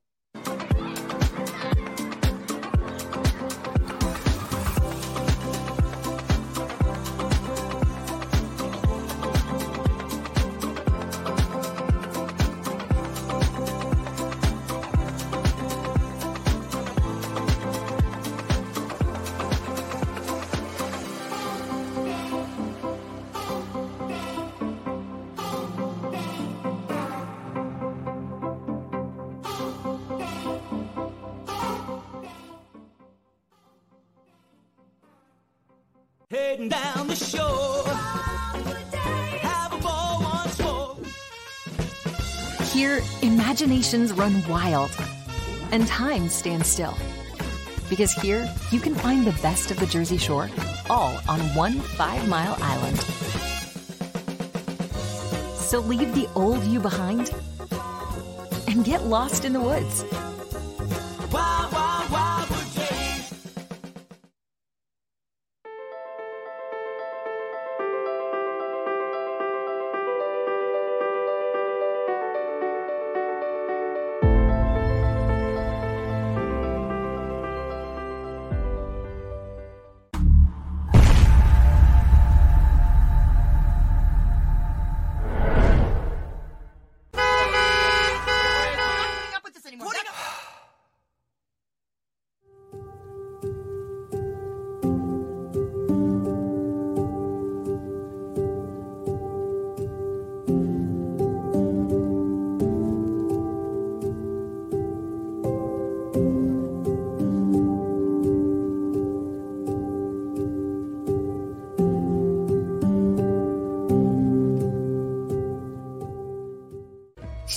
Save in southeastern PA and Delaware with Colony Pools this football season and let the experts close your pool with a custom Merlin safety cover in green for the birds. And if you join our Winter Watch team, we'll give you another 20% off and Colony Pools will handle it all. Keep your tiles on your pool, not in your pool. Fly with Colony right now, Birds fans. Visit flywithcolony.com. Hi, everybody. My name is Jason Lombardi. I'm an inspector at DryTech. At DryTech, we offer three major services. The first one being basement waterproofing. The second service we offer is foundation and structural repairs. And then the third service that we offer is mold remediation. If you feel you are having a waterproofing issue, give DryTech a call or check us out online.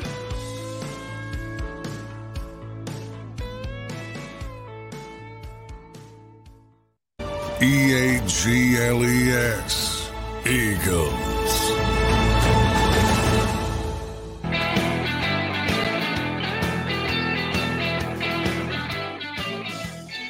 Oh man. I I don't know what to say. I mean, jeez. Hey, wait. hey, get this tone behind. Tell me when Herbert wins. I was I was like, okay, um, yeah. Let me know when Herbert wins. Okay, let me know. Show me when he wins. He got to the playoffs. Hurts got to two more games last year than Herbert did. You know, I don't know.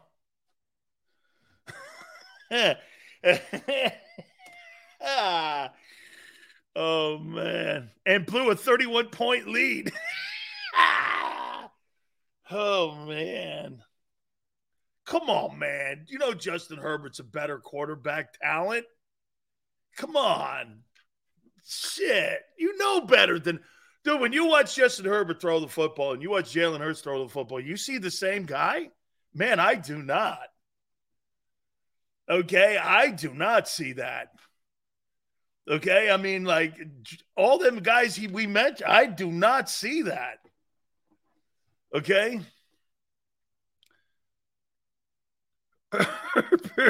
is better's is better's dream, not a winner's dream.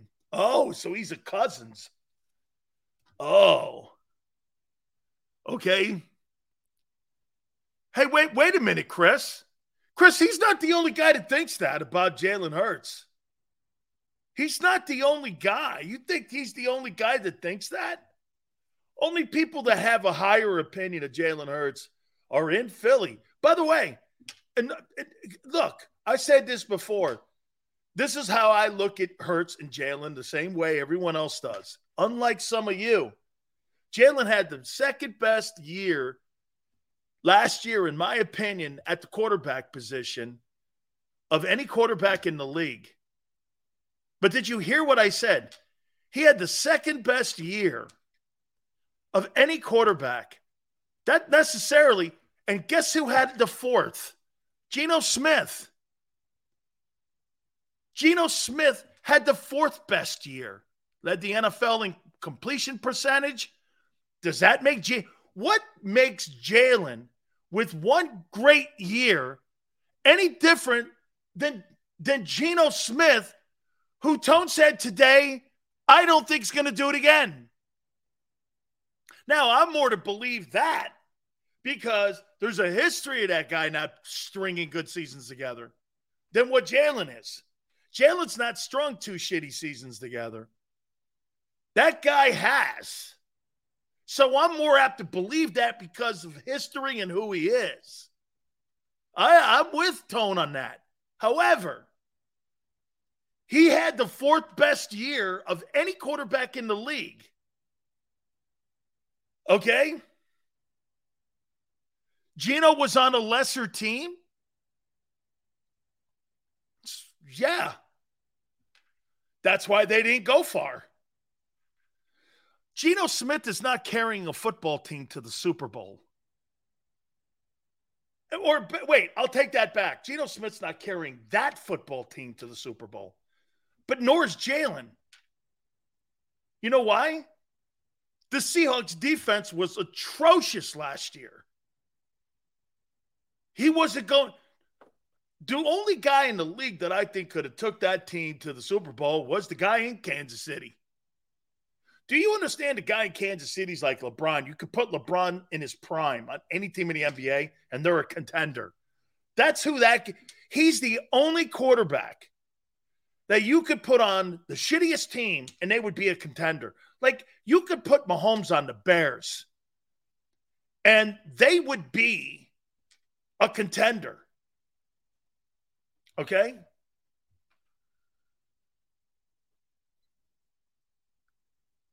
Okay? Seahawks defense won them most. Dude, that's not true. We had Warren Moon on about two months ago, and he said they were terrible on defense last year. It's not true. He said they had to fix the defense, and that's why the majority of the moves that they made in the offseason, especially in the NFL draft, came the way of the defensive side of the football. Come on, man. Dude, the Dak take, though. He thinks Dak's a better quarterback than Jalen Hurts. Well, again, he is against Philly. But for a season, I don't know. Now, the Cowboys have won 12 straight games, or excuse me, 12 wins two years in a row. It's not bad. And they got a division. I mean, obviously, that team. Well, then again, here, here's what I'll tell you about Jalen. And it's funny when Tone says this about winning. Well, the Eagles have gotten to the Super Bowl with Nick Foles, Carson Wentz, and Donovan McNabb. So it's not really a Jalen Hurts thing. They've gotten to Super Bowls with other guys. It's a system and it's the way they do business. Building good football teams, building the better football teams than anybody, no matter what the decade is, no matter what the coach is, no matter what the year is, doesn't matter who the quarterback is, they get to Super Bowls. Whether it's with a backup, a star, a future star, a coach they fire, it doesn't matter. So, was it really a product of Jalen getting to the Super Bowl, or was it a product that the Eagles? This is what they do. They get to Super Bowls. I mean, McNabb's gotten one. I mean, uh, uh, hey, and I'm not saying that he wasn't instrumental. He was not the caboose that he was his first year starting. He was the engine. He was. He was the engine. Okay? in my humble opinion, when a quarterback gets to a certain level and talent and numbers aren't the conversation anymore, the question is, do you win? Well, here's again, and this is always going to be unfair when you start to do this. Okay. But when you start talking about being an elite guy, you start having to compare guys to elite guys and guys who have put up numbers and wins. That's when you start making like the Mannings. And do you want to start comparing Jalen Hurts to Manning, Mahomes, Brady, guys like that? Do you want to start doing that? You think we're there yet? He's not near, nowhere near that. Okay, that's when because Mahomes put up numbers a year ago and wins and a Super Bowl with lesser talent. That's always the argument with him now. You get this do you know they're spending $1 million on their what, running back room in Kansas City? 1 million. It's the cheapest running back room in the league. Can you imagine that? What did the Eagles spend? Seven on all them guys? In a room they don't really care about. They're still spending seven. And they're spending one. but like like a bunch of nobodies. They got a bunch of you talk about a bunch of nobodies. Go look at Kansas City. Freddie Pacheco. Dude, I think anybody and any running back is gonna look good in that system. Hey, I got I gotta read this to you, man. I got a really great email. And now let me ask you one question before before we get out of here. You guys like the creamsicles? Do you guys like the creamsicles? I wore that helmet. Okay. I wore that helmet. Hey, hey, Tone, I'll tell you what, between my hurricane helmet and that, I've wore some pretty crazy colors, haven't I? Okay. I've worn some pretty crazy colors in my day. So um, here, here's a letter I got. This is really cool. And just so you know here, check it out. So this came from the Bucks. There, Dan. Hope you're here. Let me read this thing to you. Look at this. Please join us. Legends Night. So the Bucks, I have no idea how I get on a list like this. Legends Night. You hear that tone? Legends Night. Maybe a legend in my own mind. Dan, Dan, hope you're well. Tampa Bay Bucks would like to invite you and a guest to join us at the fellow Buccaneer Legends Hospitality Tent at training camp August 1. RSVP when you can. Flight accommodations, hotel will be taken care of. Please contact Natalie. I love Natalie. We would love to have you. I know you said you were going to come and meet Tom Brady. Brady's going to be here as well. We look forward to introducing you to all the Tampa Bay Buccaneers. Steve Fedora down there, he's the guy with the Buccaneers head of communications. Who would have ever thought that a football team likes big sills? Who would have, besides the Hurricanes, who would have thought that they that a professional team that helped get me fired in Tampa, we're now boys again. See? See what I say, Tone? You know, Big Sil's kind of like he works on you a little bit. Hope everyone has a great weekend. Thank you so much for coming aboard. My God, we're going to be a week out from training camp next week. I cannot wait until we get this and everything going. Thank you so much. Hey, Xander, thank you. Big Joe, we appreciate it. Tone, we love you very much. You did a great job on with Sports Take. Monday, 3 to 6. We'll catch you and we'll see you on the flip side.